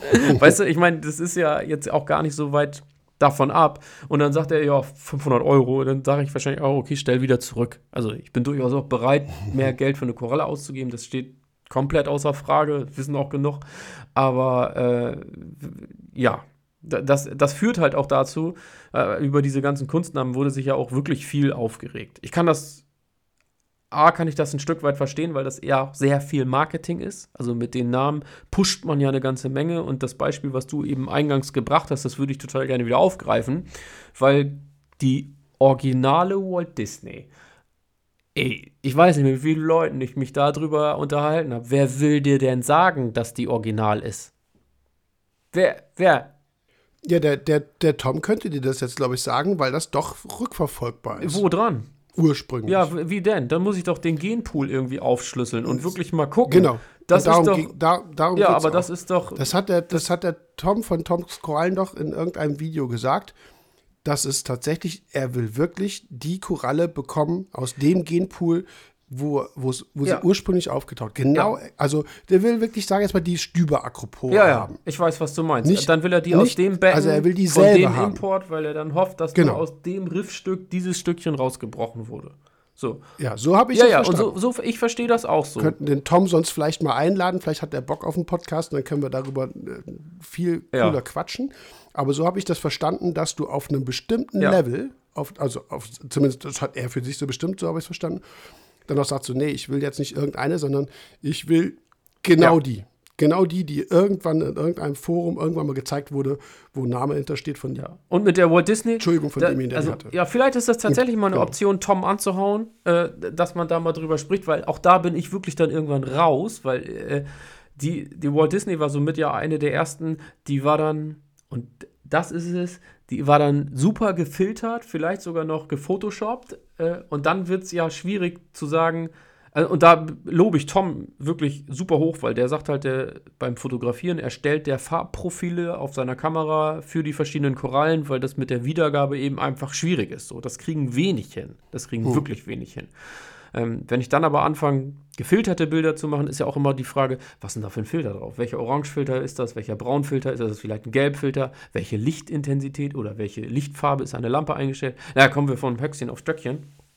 Was ich damit sagen will, finde ich, Ja, aber das wird aber ja alles, das wird aber alles durchaus im protokolliert. Optimalfall. In manchen Shops Richtig. hast du es auch. Dann hast du, wie gesagt, die Ja. Lichtumgebung in, im Sinne Ja. von der Farbtemperatur. Dann hast du möglich, dann sind das Details. Ich vergleiche das jetzt mal so ein bisschen wie hier mit äh, so, so äh, Hunde, Katzen, Rasse-Dingern, wo du so eine Art wirklich so einen Stammbaum Ja. hast. So in die Da Richtung bin, ich geht's auch, ja. da bin ich voll dabei. Aber was ich damit eigentlich sagen wollte, ist, dass diese Verwechslungsgefahr oder die, der, die, dieser Orgali Ja, ich- ja, ich weiß, was du meinst. Die, Mhm. der, der Nachweis bei der, des Originals, das wird dann ja super schwierig. Und das sind dann, ich glaube, und da Mhm. mutieren wirklich die richtig krassen Jäger und Sammler raus. Das habe ich schon so oft gehört. Mhm. Und Ja. das ist auch, genau, und das hat auch mit, ich will jetzt nicht sagen, da ist Aquaristik nur Beiwerk, aber das ist ein fast schon ein bisschen ausgegliedertes Das ist Thema. noch mal du bist irgendwo Liga, ja. Briefmarkensammler oder von mir ist früher Münze, ich weiß nicht, ob heute noch jemand Briefmarken, aber weißt du, und dann gibt es die Leute, die fahren auf Messen, die wollen diese eine Marke, die dann und dann gedruckt wurde, Ja. weißt du? Das ist so Next Ja. Beziehungsweise es ist nochmal so ein Das Bereich, ist noch mal so eine andere Liga irgendwie. wo es gar nicht da, das Becken, in das du guckst, ist schon längst super Ja. hübsch. Aber es geht gar nicht mehr Nee. darum. Das Becken muss laufen. Das ist die mindeste Ja. Sage ich jetzt mal, für das, was du dann on Ja. top draufpackst, nämlich diese Selektion, wo du genau sagst, hier, die kommt Ja. daher, die habe ich aus Amerika Ja, von ja. dem Typen und Ja. tralala. Und kannst diese Geschichte. Ich finde das cool. Und das ist, das habe ich auch, glaube ich, war das in der, dachte, das war auch in der Folge zu Saschas Frage in der 35er mit, dem Blau, mit der Blauphase wir betreiben in der Viva, unsere Vivaristik hat mit der Natur nicht viel gemeinsam. Also ökosystemisch ja, die Grundlagen sind die gleichen, aber was wir ja machen mit Besatzstrukturen, mit Gestaltungsstrukturen, das hat ja mit der Natur nichts zu tun. Das heißt, das, was wir an, an und das ist aber, das, darauf wollte ich hinaus, das ist aber unser gutes Recht. Das finde ich ist ein, ein, ein, ein wichtiges Konzept der Vivaristik, das zu machen Weißt du, was ich meine? Mm, Jein. Bist du noch? Äh, Bist du noch da? ja. Nee, Ja, bist du, war, war so lange schnell. Nee, weil, weil es gibt die Bio, das vergleiche auch manchmal mit der Süße. Es gibt diese Biotop-Aquaristik, wo es exakt darum geht, die, das Biotop, was du in der Natur irgendwann mal in der, du bist, das machen die ja. Die laufen selber los, schlagen sich in Thailand irgendwie in die Büsche zu irgendeinem Tümpel, wo du vorstehst und denkst so, ja, das ist ein Wassergraben. Was ist, ist nicht ästhetisch. Ist einfach nur ein Wassergraben. Aber dann packen die da Kamera rein oder legen sich damit äh, mit Schnorchel irgendwas hin und dann hast du Schlamm und Laub und äh, nichts Schönes. Aber es geht darum, das Biotop mit den Organismen, die dann sind, also welche Fische, Garnelen, weiß ich nicht, das packst du zu Hause hin. Dann kommt jemand rein und sagt so, oh, ich habe aber schon schöne Aquarien gesehen. Dann sagst du, ja, den Bereich gibt es auch. Das ist dann hier Takashi Amano, äh, Naturaquarium und Gedöns. Wobei der Name Naturaquarium auch schon ein bisschen äh, diskutierbar ist. Aber, oder diskutiert wurde Ja, auch. ja. Aber das, das meine ich. Jeder definiert, jeder Vivarist, ob das jetzt äh, Terroristik oder Aquaristik ist, jeder definiert, definiert ja diese, diese ästhetische Komponente anders. Und das meine ich, in der Natur wächst das, was da wächst. Und wenn da irgendwas sich ändert oder irgendwas nicht passt, dann stirbt die Koralle, kümmert keinen Menschen, wächst die nächste drauf. Das kann eine andere sein, Ja. es kann dieselbe, die gleiche sein, gleiche Art, irgendwas. Das ist Natur. Wir regen uns tierisch auf, wenn eine Koralle stirbt, weil es ja auch Ja. Geld kostet und weil es natürlich irgendwie nicht in unseren Plan passt. Also das meine ich. Deswegen ist die, läuft die Vivaristik immer so ein bisschen auf einer anderen Schi- Schiene und wir, wir, sind, wir dürfen und sollen unsere eigenen Ansprüche definieren, Kriterien definieren, was wir ästhetisch finden, was nicht. So, wenn jemand sagt, ich will jetzt dieses Sammlerding, das ist absolut meins, dann, würde, dann wäre ich niemand, der sagen würde, äh, du hast ja, du hast eine Klatsche. Wie viel Geld gibst du denn dafür aus? Ey, Alter, der andere- kaufen sich für 150.000 Euro ein Auto oder eine Segelyacht oder weiß ich nicht, wie Abramowitsch irgendwie Yachten, wo drei Hubschrauber landen können. Ich meine, wie sinnlos ist das? Aber es ist der Punkt. Jeder, von mir aus kann jeder machen, was er will. Ich verurteile niemanden. Aber das finde ich, dass ähm, du hast noch ein, wichtigen Stichwort, ein wichtiges Stichwort angesprochen. Photoshop, die Ära gibt es ja auch noch. Naja, ich, ich finde, das geht ja noch, das geht ja viel weiter zurück. Ich, jetzt kommen wir so ein bisschen vom Thema ab, aber ich finde das trotzdem total spannend, weil ähm, da muss man mal gucken, wo fängt man an. Weißt du, als wir damals Korallen gekauft haben, also ich komme, ich gehe jetzt auch mal wieder wirklich 20 Jahre zurück. Da gab es maximal ein Foto. Das war dann aber ein Beispielfoto. Oder das Muttertier. So, vorbei. Dann konntest du wissen, äh, okay, ich fahre dahin und krieg was. Ich weiß zwar noch nicht, noch nicht genau was, aber ich weiß, ich kriege eine Acropora. So. Das, das steht schon mal fest. Weißt du, was ich meine?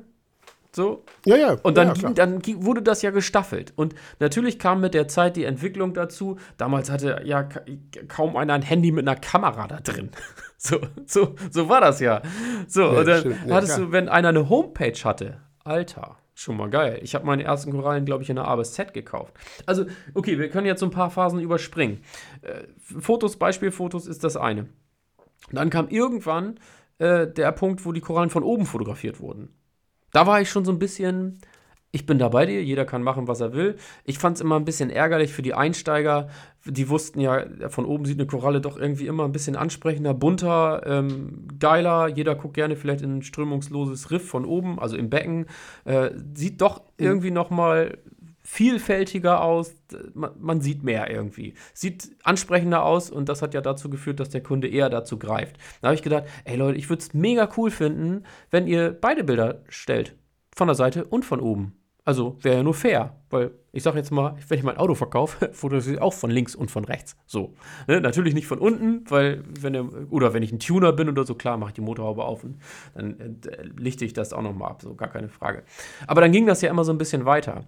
Und irgendwann kam, und da, auch da bleibe ich bei, äh, das finde ich zum Beispiel bei Fauna und bei äh, Thomas Mayer macht's auch. Da finde ich es nur fair, wenn man dann wirklich sagt, also den Einsteigern immer, ne? Immer den Einsteigern gegenüber, um nicht was anzubieten, wo der Einsteiger nachher sagt, äh, wir- bleiben wir mal bei Atenuis. Also, was ich damit sagen will, ich finde es schön, wenn alles gezeigt wird. Also wenn, wenn offen und ehrlich damit umgegangen wird. Also das ist ein Bild, das ist zum Beispiel ein Filtershot, Orangefilter. Ne? Bei Thomas kannst du zum Beispiel durchklicken und hast dann Tageslichtbilder und hast Blaulichtbilder und weißt, welche Farbtemperatur da vorherrscht. Ähm, und da ist eben alles offengelegt. Es gibt aber viele Shops, und das finde ich halt sehr schade, die zeigen zum Beispiel eine Tenuis ähm, unter super Bedingungen, wo wir schon von gesprochen haben, die dann drei-, vierfarbig ist, unter Blaulicht mit einem Orangefilter das versteht ein Einsteiger oh. ja vielleicht unter Umständen gar nicht. Und das finde ich dann einfach nur ein bisschen schade. Ähm, den Kunden gegenüber oder den Einsteiger, der kriegt ja erstmal, äh, Michael, ich und, und hier so unsere Kreise, wir nennen die dann immer Leberwurstkorallen. Weil die sind, Mensch, die sind braun-grau, so, wenn ich die bei mir ins Becken setze. Und dann hören sie vielleicht auch noch den Podcast und sagen, uh, hier, Blauphase ist, ist erstmal ne, anspruchsvoll und so, also distanziert euch davor und setzt euch erstmal damit auseinander und, und, und testet dann äh, dann kriegen die eine Koralle, wo die erstmal nicht mit gerechnet haben. Das würde ich einfach nur, ich würde es einfach jedem, der Spaß an dem Hobby hat, gönnen, auch eben diese Transparenz da drin zu bekommen. Und das rechne ich jedem, der das macht, wie gesagt, bei Claude Schumacher, also diesen gängigen Shops, die man da kennt, das finde ich großartig. Die sind auch alle Jäger und Sammler und die haben alle Bock auf genau diese Korallen. Ich schließe mich da ja gar nicht aus. Finde das auch großartig, finde das auch cool. Ähm, hm. Ja, aber das ist die Entwicklung der Zeit. Ne? Heutzutage ist es ganz normal. Du kriegst Fotos von Wisswig. Ne? Es war ja damals, wie gesagt, das ist ein Beispielbild von der Koralle gekriegt und heutzutage ist es die Koralle. Von links, von rechts, von oben, von unten. Du kannst ja heutzutage kaum noch eine Koralle verkaufen, der nicht genau diese Koralle auch auf dem Foto sehen will. So und ja, das hm. bringt alles so ein bisschen mit sich. Finde ich auch spannend. Ja, aber vielleicht merkt man das auch. Was ich mit dem Foto, was ich bei dem Photoshop Stichwort. Ja, schnell. Auf was ich hinaus wollte, ist die Akzeptanz in unserer Community, wie diese Bilder heute aufgefasst ja. werden. Als wir früher angefangen haben, Fotos zu machen und gemerkt haben, ich mache ein Foto und Mist, die Koralle ist kackbraun, die sieht, die sieht in echt eigentlich farbiger aus, dann hatten wir Möglichkeiten, über Photoshop was rumzufummeln. Ja, Variationskurve, mit dem Effekt ziehen und gut. Ja. Genau. Ganz genau. Was den Effekt hatte, dass du, dass du plötzlich keine weiße Lichtrasterplatte mehr hattest, sondern eine rote. Stimmt. Ja. Ne? Gen genau das passiert heute auch mit allen Filtern, ja, die wir haben. nur vorgestellt. Also, ja. Und wie die, wie die Bilder. Heute guckst du, sagst, und da sagen die Leute, mega, die Koralle will ich haben. Früher, wenn du das in einem Forum gepostet hast, Alter, da, da haben die dich geköpft. Das ist total 180 Sich Grad gedreht. Gewendet. Das war früher das absolute, absolute No-Go. Das hat, also erstens, jeder wusste, du hast das gefaked. ja. Und jeder hat dich ja, zerrupft. Total. Und fotogeshopte Bilder war, das ging nee. überhaupt nicht. Das war eine, ich will jetzt mal fast sagen, eine Ehrensache. Ja. Das hat sich 180 Komplett. Grad getrennt. Heute ja. zeigst du so ein Foto, wo du so ein ganz komisches, ne, gefiltertes so eine Raumfarbe halt auch hast, dieses, dieses, dieser Blur-Effekt, der da mit dabei ist, ja, ne, weil das ja so komisch verwaschen ist, so ein bisschen milchig, dann leuchtet alles und die Kalkrotalgen sehen ganz, ganz komisch aus und und der Rest vom Becken ist irgendwie für dunkel. Uns, und heute uns, sagen die Leute, muss man ja dazu sagen. Geil, ja. geiles, ja. Und da, da, sagen die Leute, geiles ja. Becken. Früher hätten die gesagt, Zeig Alter, mal. hör ja. auf. Ne? Geh, melde dich bitte aus dem Forum ab, schreib nie wieder irgendwas, weil du bist der Betrüger. Du bist, ne? Genau so war's. Und das ist so meine, deswegen, als du eben Photoshop gesagt hast, ich, du hast das ja eher äh, sachlicher eben halt auf die Verkaufs- und die Anbietergeschichte geschoben mir ging es so ein bisschen mehr um die Akzeptanz in der, in der gesamten, in unserer ja, gesamten Gruppe. Ja, das hat super an Akzeptanz Community. gewonnen. Das, ja, so. Was du schon sagst, das hat sich ja also komplett also, gedreht, ganz im Gegenteil. Früher wurdest du ausgelacht, wenn du so ein Foto ja, gemacht hast. So. Und dann gab es damals aber auch ganz viele Leute, zu Recht, auch die sagten so, ey, ja, sorry, aber das. wenn ja. ich ein Foto mache, dann ist die braun, die sieht in echt anders aus. So, und dann fummelst du rum. Aber wie gesagt, das war früher No-Go. Das konntest du nicht tun. Das, da hast du jegliche Reputation mhm. war weg. Das, naja. Ja. Wir sind, ähm, wir haben ja noch ein bisschen was auf dem, auf dem Zettel stehen. Ich würde fast sagen, wir, wir thematisieren das in ja, der nächsten Folge, weil ich, ich würde, ja, ich habe noch was vor. Weil steht auch in den Notizen. Äh, ja. Also erstens Farbmorphen Signature-Korallen. Ja. Da haben wir festgestellt, ja, gibt es.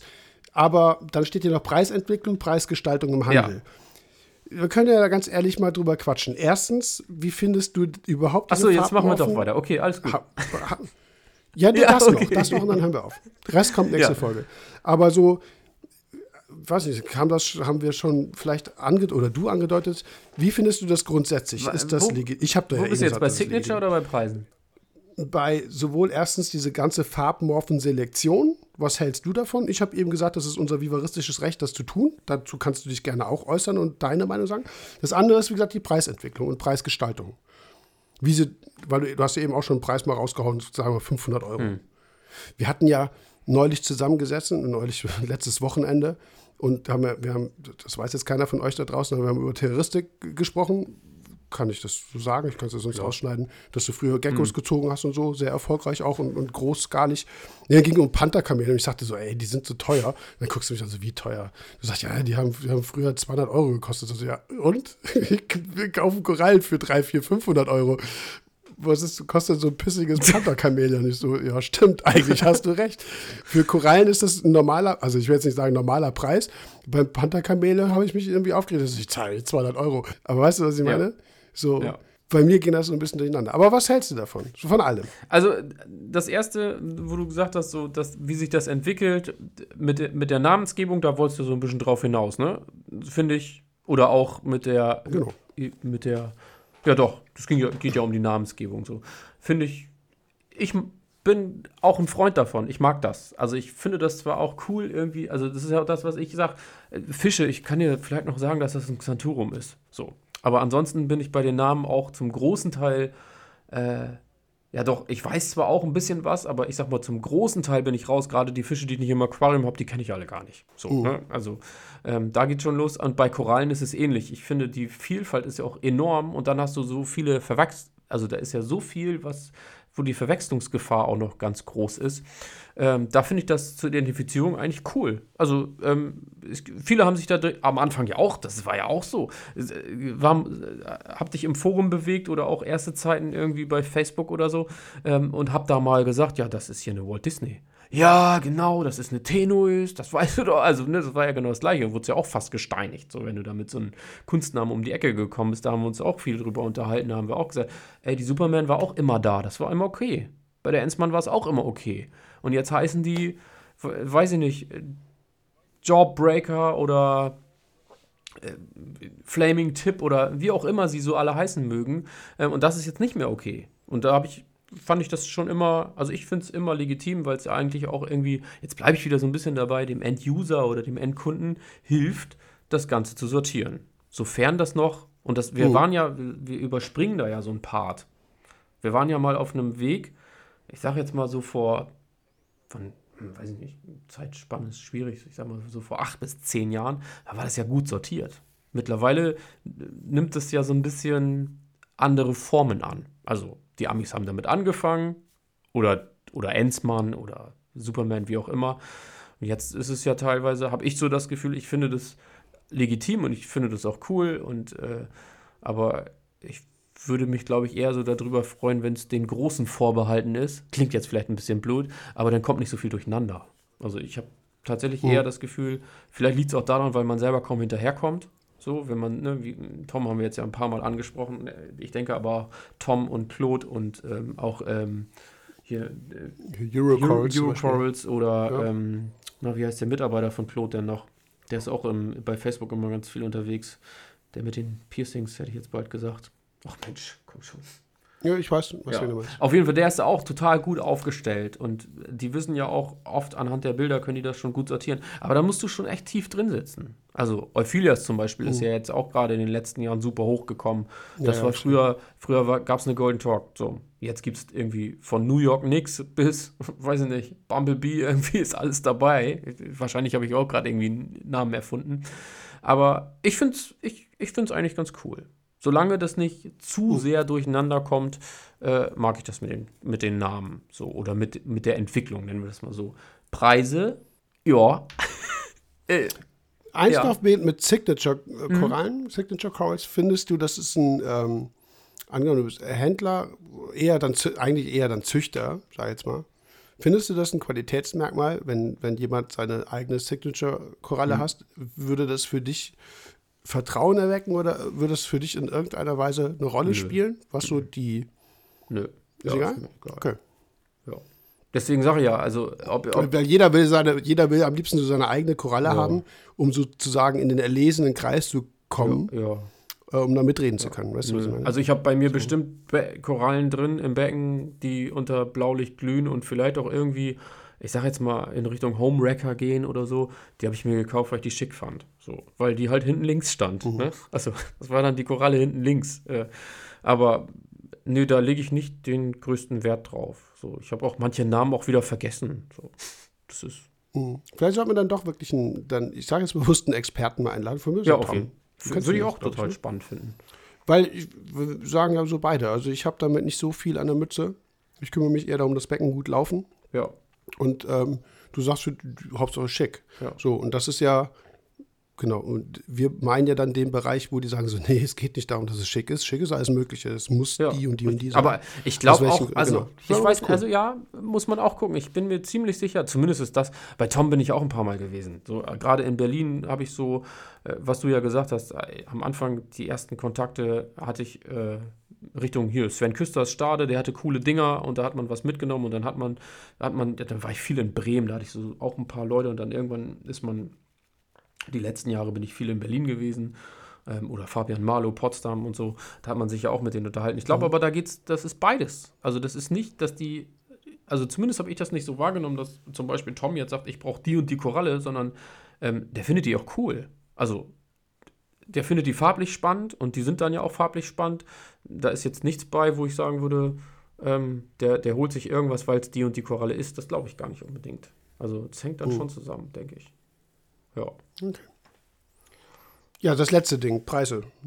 Preisentwicklung, Preisgestaltung. Ja, super. Also ein Auf und ein Ab, würde ich sagen. Ich finde, also als wir das, ich habe, als ich die, die ähm, Notizen durchgelesen habe, habe ich gedacht, ja, hm, also alleine mit den Namen hat sich natürlich viel getan. Also ich finde, wenn so ein Name ja so ein bisschen fancy ist oder irgendwie äh, extra, dann ist es ja schon damit begründet, den Preis ein bisschen anzuheben. Ist Marketing. Gehört dazu, finde ich Mhm. auch irgendwo ein Stück weit legitim, irgendwo auch wiederum nicht. Also ich finde, unter den Leuten, die sich damit auseinandersetzen und die, die wissen, was das ist, finde ich das vollkommen okay. Aber es gibt auch manche Sachen, da denke ich mir, ey, hier wird gerade irgendwas künstlich verknappt. Dann wird da noch irgendwie ein Name drauf gedrückt und auf einmal wird das Ding teuer. Das finde ich nicht so cool. Äh, andersrum bin ich aber auch einer, der sagt, wenn mir eine Koralle gefällt, dann gebe ich da auch Geld für aus. Habe ich nicht das Problem mit. Klar handle ich und freue mich über, über günstige Tiere, aber ich habe auch schon Korallen gekauft, wo so ein scheiß Ableger 400 Euro kostet. Ja, habe ich getan. Okay, aber sind, wir sind ja alle ein bisschen dudelig irgendwie. Also ich glaube, die Leute, die sich in dem. Rahmen da bewegen, äh, die, ja, die, und das bin, da bin ich auch ganz ehrlich, ne? Da wusste ich, ey, die ist super selten und die kriegt nicht jeder und dann, dann kommt dieser Sammler in einem hoch und dann sagt man sich, okay, ich lasse die ein bisschen wachsen, verkaufe hier und da nochmal einen Ableger und dann habe ich vielleicht noch einen Kumpel, der mir noch die Hälfte abnimmt, wenn alles gut steht und dann bin ich da mit einem blauen Auge davongekommen. Äh, aber jedem das seine. Also, solange sich das verkaufen lässt, klar, ein paar Sachen sind echt, echt krass. Das finde ich schon heftig. Und manchmal ist es auch, ich finde auch, hm, ja, also Korallen verkaufen, bleiben wir beim Tom. Coole Fußscheibe, haben wir auch schon mal angesprochen. Irgendwie super angewachsen, mega viel Pflege, ähm, schicke Korallen, farblich gut ausgeprägt. Dann vielleicht auch noch Fotos. Ich finde, dass die, der Korallenverkauf, also im gewerblichen Bereich, auch viel damit zu tun hat, wie viel Arbeit stecke ich denn da rein. Also, was kriege ich denn eigentlich geboten? Dann finde ich das Mhm. viel gerechtfertigter, wenn ich weiß, äh, und g- der geht da ja auch super offen mit um. Ne? Also es gibt einen YouTube-Kanal, es gibt Infos, es gibt die Homepage, es gibt irgendwie Facebook und so weiter und so fort. Und ich weiß, wie man sich damit auseinandersetzt. Dann habe ich da weniger ein Problem damit. Ich sage jetzt mal, nehmen wir einfach mal irgendeinen Wert, 150 Euro für eine Koralle auszugeben, als dass ich die irgendwo kaufe, wo ich ein Bild sehe, wo ich denke, ja, da kann ich irgendwie gar nicht so viel drauf erkennen. Und ja, dann fehlt mir so ein bisschen die Liebe zum Detail und dann würde ich natürlich auch logischerweise eher da kaufen, wo ich weiß, da sitzt auch irgendwie Manpower hinter. So. Aber es ist eine große Spanne, finde ich. Also ich, die, pass auf, zum Abschluss, Echinata Eisfire. Ist eine Koralle, als sie rauskam, da war die gefühlt total rar. So. Da, die hat, da hat der, der Stippen, also Stippen ist für mich dann wirklich irgendwie äh, von der Koralle, vom Volumen, von der Größe her, so wie die Fingerkuppe eines kleinen Fingers. So. Von einer normalen Frauenhand von mir aus, Männerhand. Wirklich ein kleines Ding. Das sind ja, ne, wenn wir jetzt nochmal zurückgehen in der Zeit, als wir Ableger gekauft haben, als wir angefangen haben, da waren das Bollermänner. Das war ja, heutzutage sind das Mhm. Zuchtstöcke. Äh, auf jeden Fall so ein kleines Ding. Boah, lass mich lügen. 200, 250 Euro gekostet. Die war mega rar, ist auch noch super schwer zu halten, finde ich. Sogar eine Koralle, wo wo der Preis von der Haltung und von der Farbe und, und von der, ja, vom, vom Aussehen und von der Optik auch irgendwie gerechtfertigt ist. Weil es halt was Ja, anderes das ist. so. Aber die kriegst du mittlerweile für ein 20. So. Die ich also von der, ich sag mal so, das ist wirklich eine empfindliche Koralle, mit der du wirklich aufpassen musst, wo du einen gewissen Wert, sei es mal vielleicht auch sicherstellen willst, weil das Ding kann dir jedes Mal, wenn du einen Ableger machst, kann dir das Ding Ja. auch verrecken. Das geht relativ schnell. Also das ist eigentlich eine Koralle, die sagt so, nee, nee, an mir pitchst du hier nicht mit der Zange rum Ja. lass Ja. mich mal. So, bei anderen ist es egal. Die ist wahnsinnig empfindlich. Du knippst nicht sauber, hast irgendwie Gewebe zerrupft oder sonst irgendwas, arbeitest nicht sauber, packst die noch blöd Mhm. an.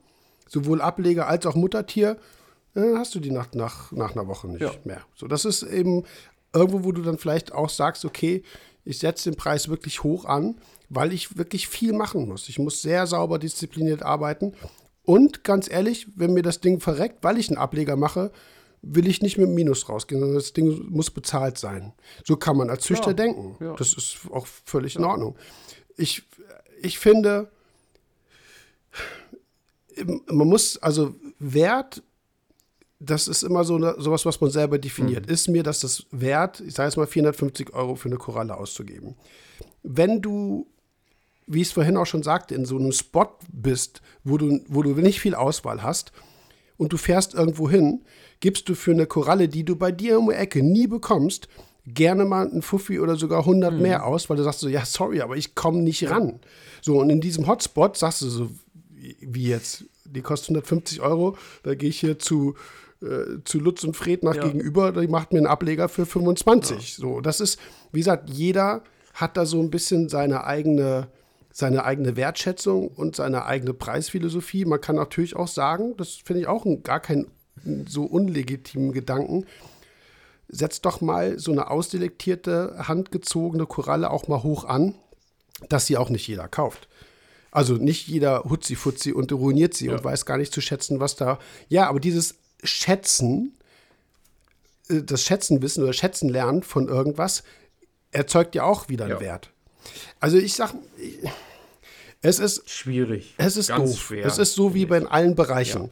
Hast du viel Geld, kannst du viel Geld ausgeben und kannst aus viel Geld auch noch viel mehr Geld machen. Hast du wenig Geld, stehst doof da. Ja. Musst gucken, wie du Geld kriegst. So, und dann äh, kann ich viele verstehen, die sagen so, ey, ich kann mir keine Koralle für 400 Euro. Ganz ehrlich, 400 Euro, das ist Luxus, was wir hier reden, ne? Also es ist purer Luxus. Das ist ein Haufen Geld, wo du dann sagst so, ich hätte auch mal gerne so eine Koralle, aber ich kann sie mir einfach nicht leisten. Ja, es wird vielleicht auch gerne irgendwie einen tollen Sportwagen fahren, kann ich mir nicht leisten. Komme ich dann nicht ran. So, ich, äh, ich, das ist so, eine, so ein schwieriges gesellschaftliches Thema auch irgendwo. Aber ich würde mal, und da gebe ich dir recht, damit schließen wir, glaube ich, auch ab, es steckt bei wirklich hochwertiger, hochqualitativer Zucht so viel dahinter, dass man sich mal überlegen, also es ist das Foto, was nachher rauskommt, das ist sozusagen the tip of the iceberg, also das, das was aus dem Wasser rausragt. Alles, was unten drunter an Arbeit steckt, an Disziplin Mensch. steckt, an. Engagement, das siehst du nicht. Du siehst nur dieses Foto, ja, kaufe ich, was, 350 Euro, hast du eine Macke? Ich so, ja, ich, aber take it or leave it. Entweder du kaufst oder lässt es halt sein. Also ich, auch wenn es so ein, natürlich dem Kapitalismus irgendwo äh, gar keine Grenzen setzt, ich finde es schon größtenteils nachvollziehbar. Wenn jemand weiß, was er tut, wenn es ein Mitläufer ist, der ein Foto von irgendwas macht und behauptet, er hätte jetzt irgendwas, weiß de facto aber bewusst oder vielleicht auch unbewusst nicht, dass es das wirklich, das ist dann, geht ja schon fast in die Betrugsrichtung. Wenn ich eine Walt Disney haben will, zum Beispiel, dann will ich auch eine kriegen. So, das ist ja dann ein Deklarationsproblem schon. Ne? Also da wird vielleicht auch wirklich viel, Ja, wie du auch sagtest, viel und äh, ja, ja, genau. Also, auch, also ich auch, Jo, wir können das abschließen, aber ich finde auch nochmal dazu gesagt, alleine einen Ableger machen in einer guten Qualität. Also das heißt irgendwie den mittig auf den Plug zu setzen, den sauber zu schneiden, den schön zu kleben, dass da nicht irgendwo Klebereste sind, den anwachsen zu lassen, den auch bis dahin zu pflegen und den dann eventuell noch zu fotografieren, jeden einzeln, ähm, Mhm. das Ablegerbecken zu pflegen und dann kommt ja noch, noch sogar die Verpackung. Das würde ich auch noch mit reinnehmen. Das ist, wie viel Zeit Mhm. schluckt das denn teilweise alleine schon? Also wenn man, wenn man keinen, ich sage jetzt, ne, wenn man jetzt nicht in die große Produktion geht und, und ich sage jetzt mal 50, 60 Ableger mit, mit einem Schwung macht, sondern wenn man irgendwie 20 Ableger da hat. Alter, da bist du schon ganz schön beschäftigt, bis der ganze Scheiß fertig ist. So. Ja, klar. Und so eine Koralle steht ja auch dann drei, vier, Ja, fünf und Wochen das da. meine ich halt eben auch damit. Und regeneriert Ja, sich und du brauchst und. Licht, du brauchst Energie, du brauchst Wasser, du brauchst ne, die angesprochene Manpower. Ja, Ich finde, da fließt halt eine ganze Menge mit rein und man merkt das bei dem einen oder anderen. Ich habe ja jetzt über die Corona-Zeit, ich bin ja kein großer Freund davon, Korallen äh, schicken zu lassen, weil ich da schon das ein oder andere Mal auf die Nase gefallen bin und ja, äh, äh, waren auch ein paar Euros. Aber mir geht es auch ums Tier, bin ich halt auch ganz ehrlich. Ich finde es auch immer schade auf der anderen Seite. Äh, aber ja, jetzt habe ich über die Corona-Zeit einiges bestellt und man merkt an den Bestellungen, wie die Leute sich damit auseinandersetzen. Und das finde ich, äh, das hat es dann auch, zumindest aus meiner Sicht, ein Stück weit mehr verdient. Okay, so, das war dann Teil 1. ja, genau. Und Teil 2 wird dann, äh, ja, machen wir nächste Woche weiter, Ja. oder? Da wird, ähm, ich wollte noch, wie gesagt, ein bisschen was über die Korallenfarben an sich erzählen, was es eigentlich ist. Chromoprotein und so. Farbentwicklung, Farbdarstellung ist so ein, ein Punkt. Und äh, über Lampen sprechen wir noch, Lampenauswahl, ne, gerade in Bezug auf Farbausbildung. Wird auch nochmal eine schöne, knackige Ja. Folge, glaube ich. Das wird auch nochmal spannend. Jo, Geteasert. Könnt ihr euch darauf freuen. Und die Mhm, Fragen in die geteasert. Richtungen stellen. Oh, Ja, jetzt wisst ihr, was kommt. Jetzt könnt ihr, könnt ihr gerne äh, Fragen stellen und die per Sprachnachricht an uns schicken an info.sangokai.org. Das ist eigentlich dein Part, den du immer sprichst. Eine bis anderthalb Minuten. Haut mal ein paar Fragen raus in Richtung Korallenfarben, wenn ihr denn welche habt. Ja, 1,45 ja, du kannst ja noch ein bisschen schneiden. Dann machen wir mal. Ja, ja. Aber reicht mal Ich für heute. Für alle von euch, die, äh, die bis hierhin mitgehört haben oder überhaupt die eingeschaltet haben oder zugehört haben, vielen Dank. Ich hoffe, die Folge war schön. Vielen Dank, Dominik, Ja, wie immer. gerne. Und wir hauen den, die nächste Folge nächste Woche raus. Bis dann. Macht's gut. Ciao. Ciao, ciao.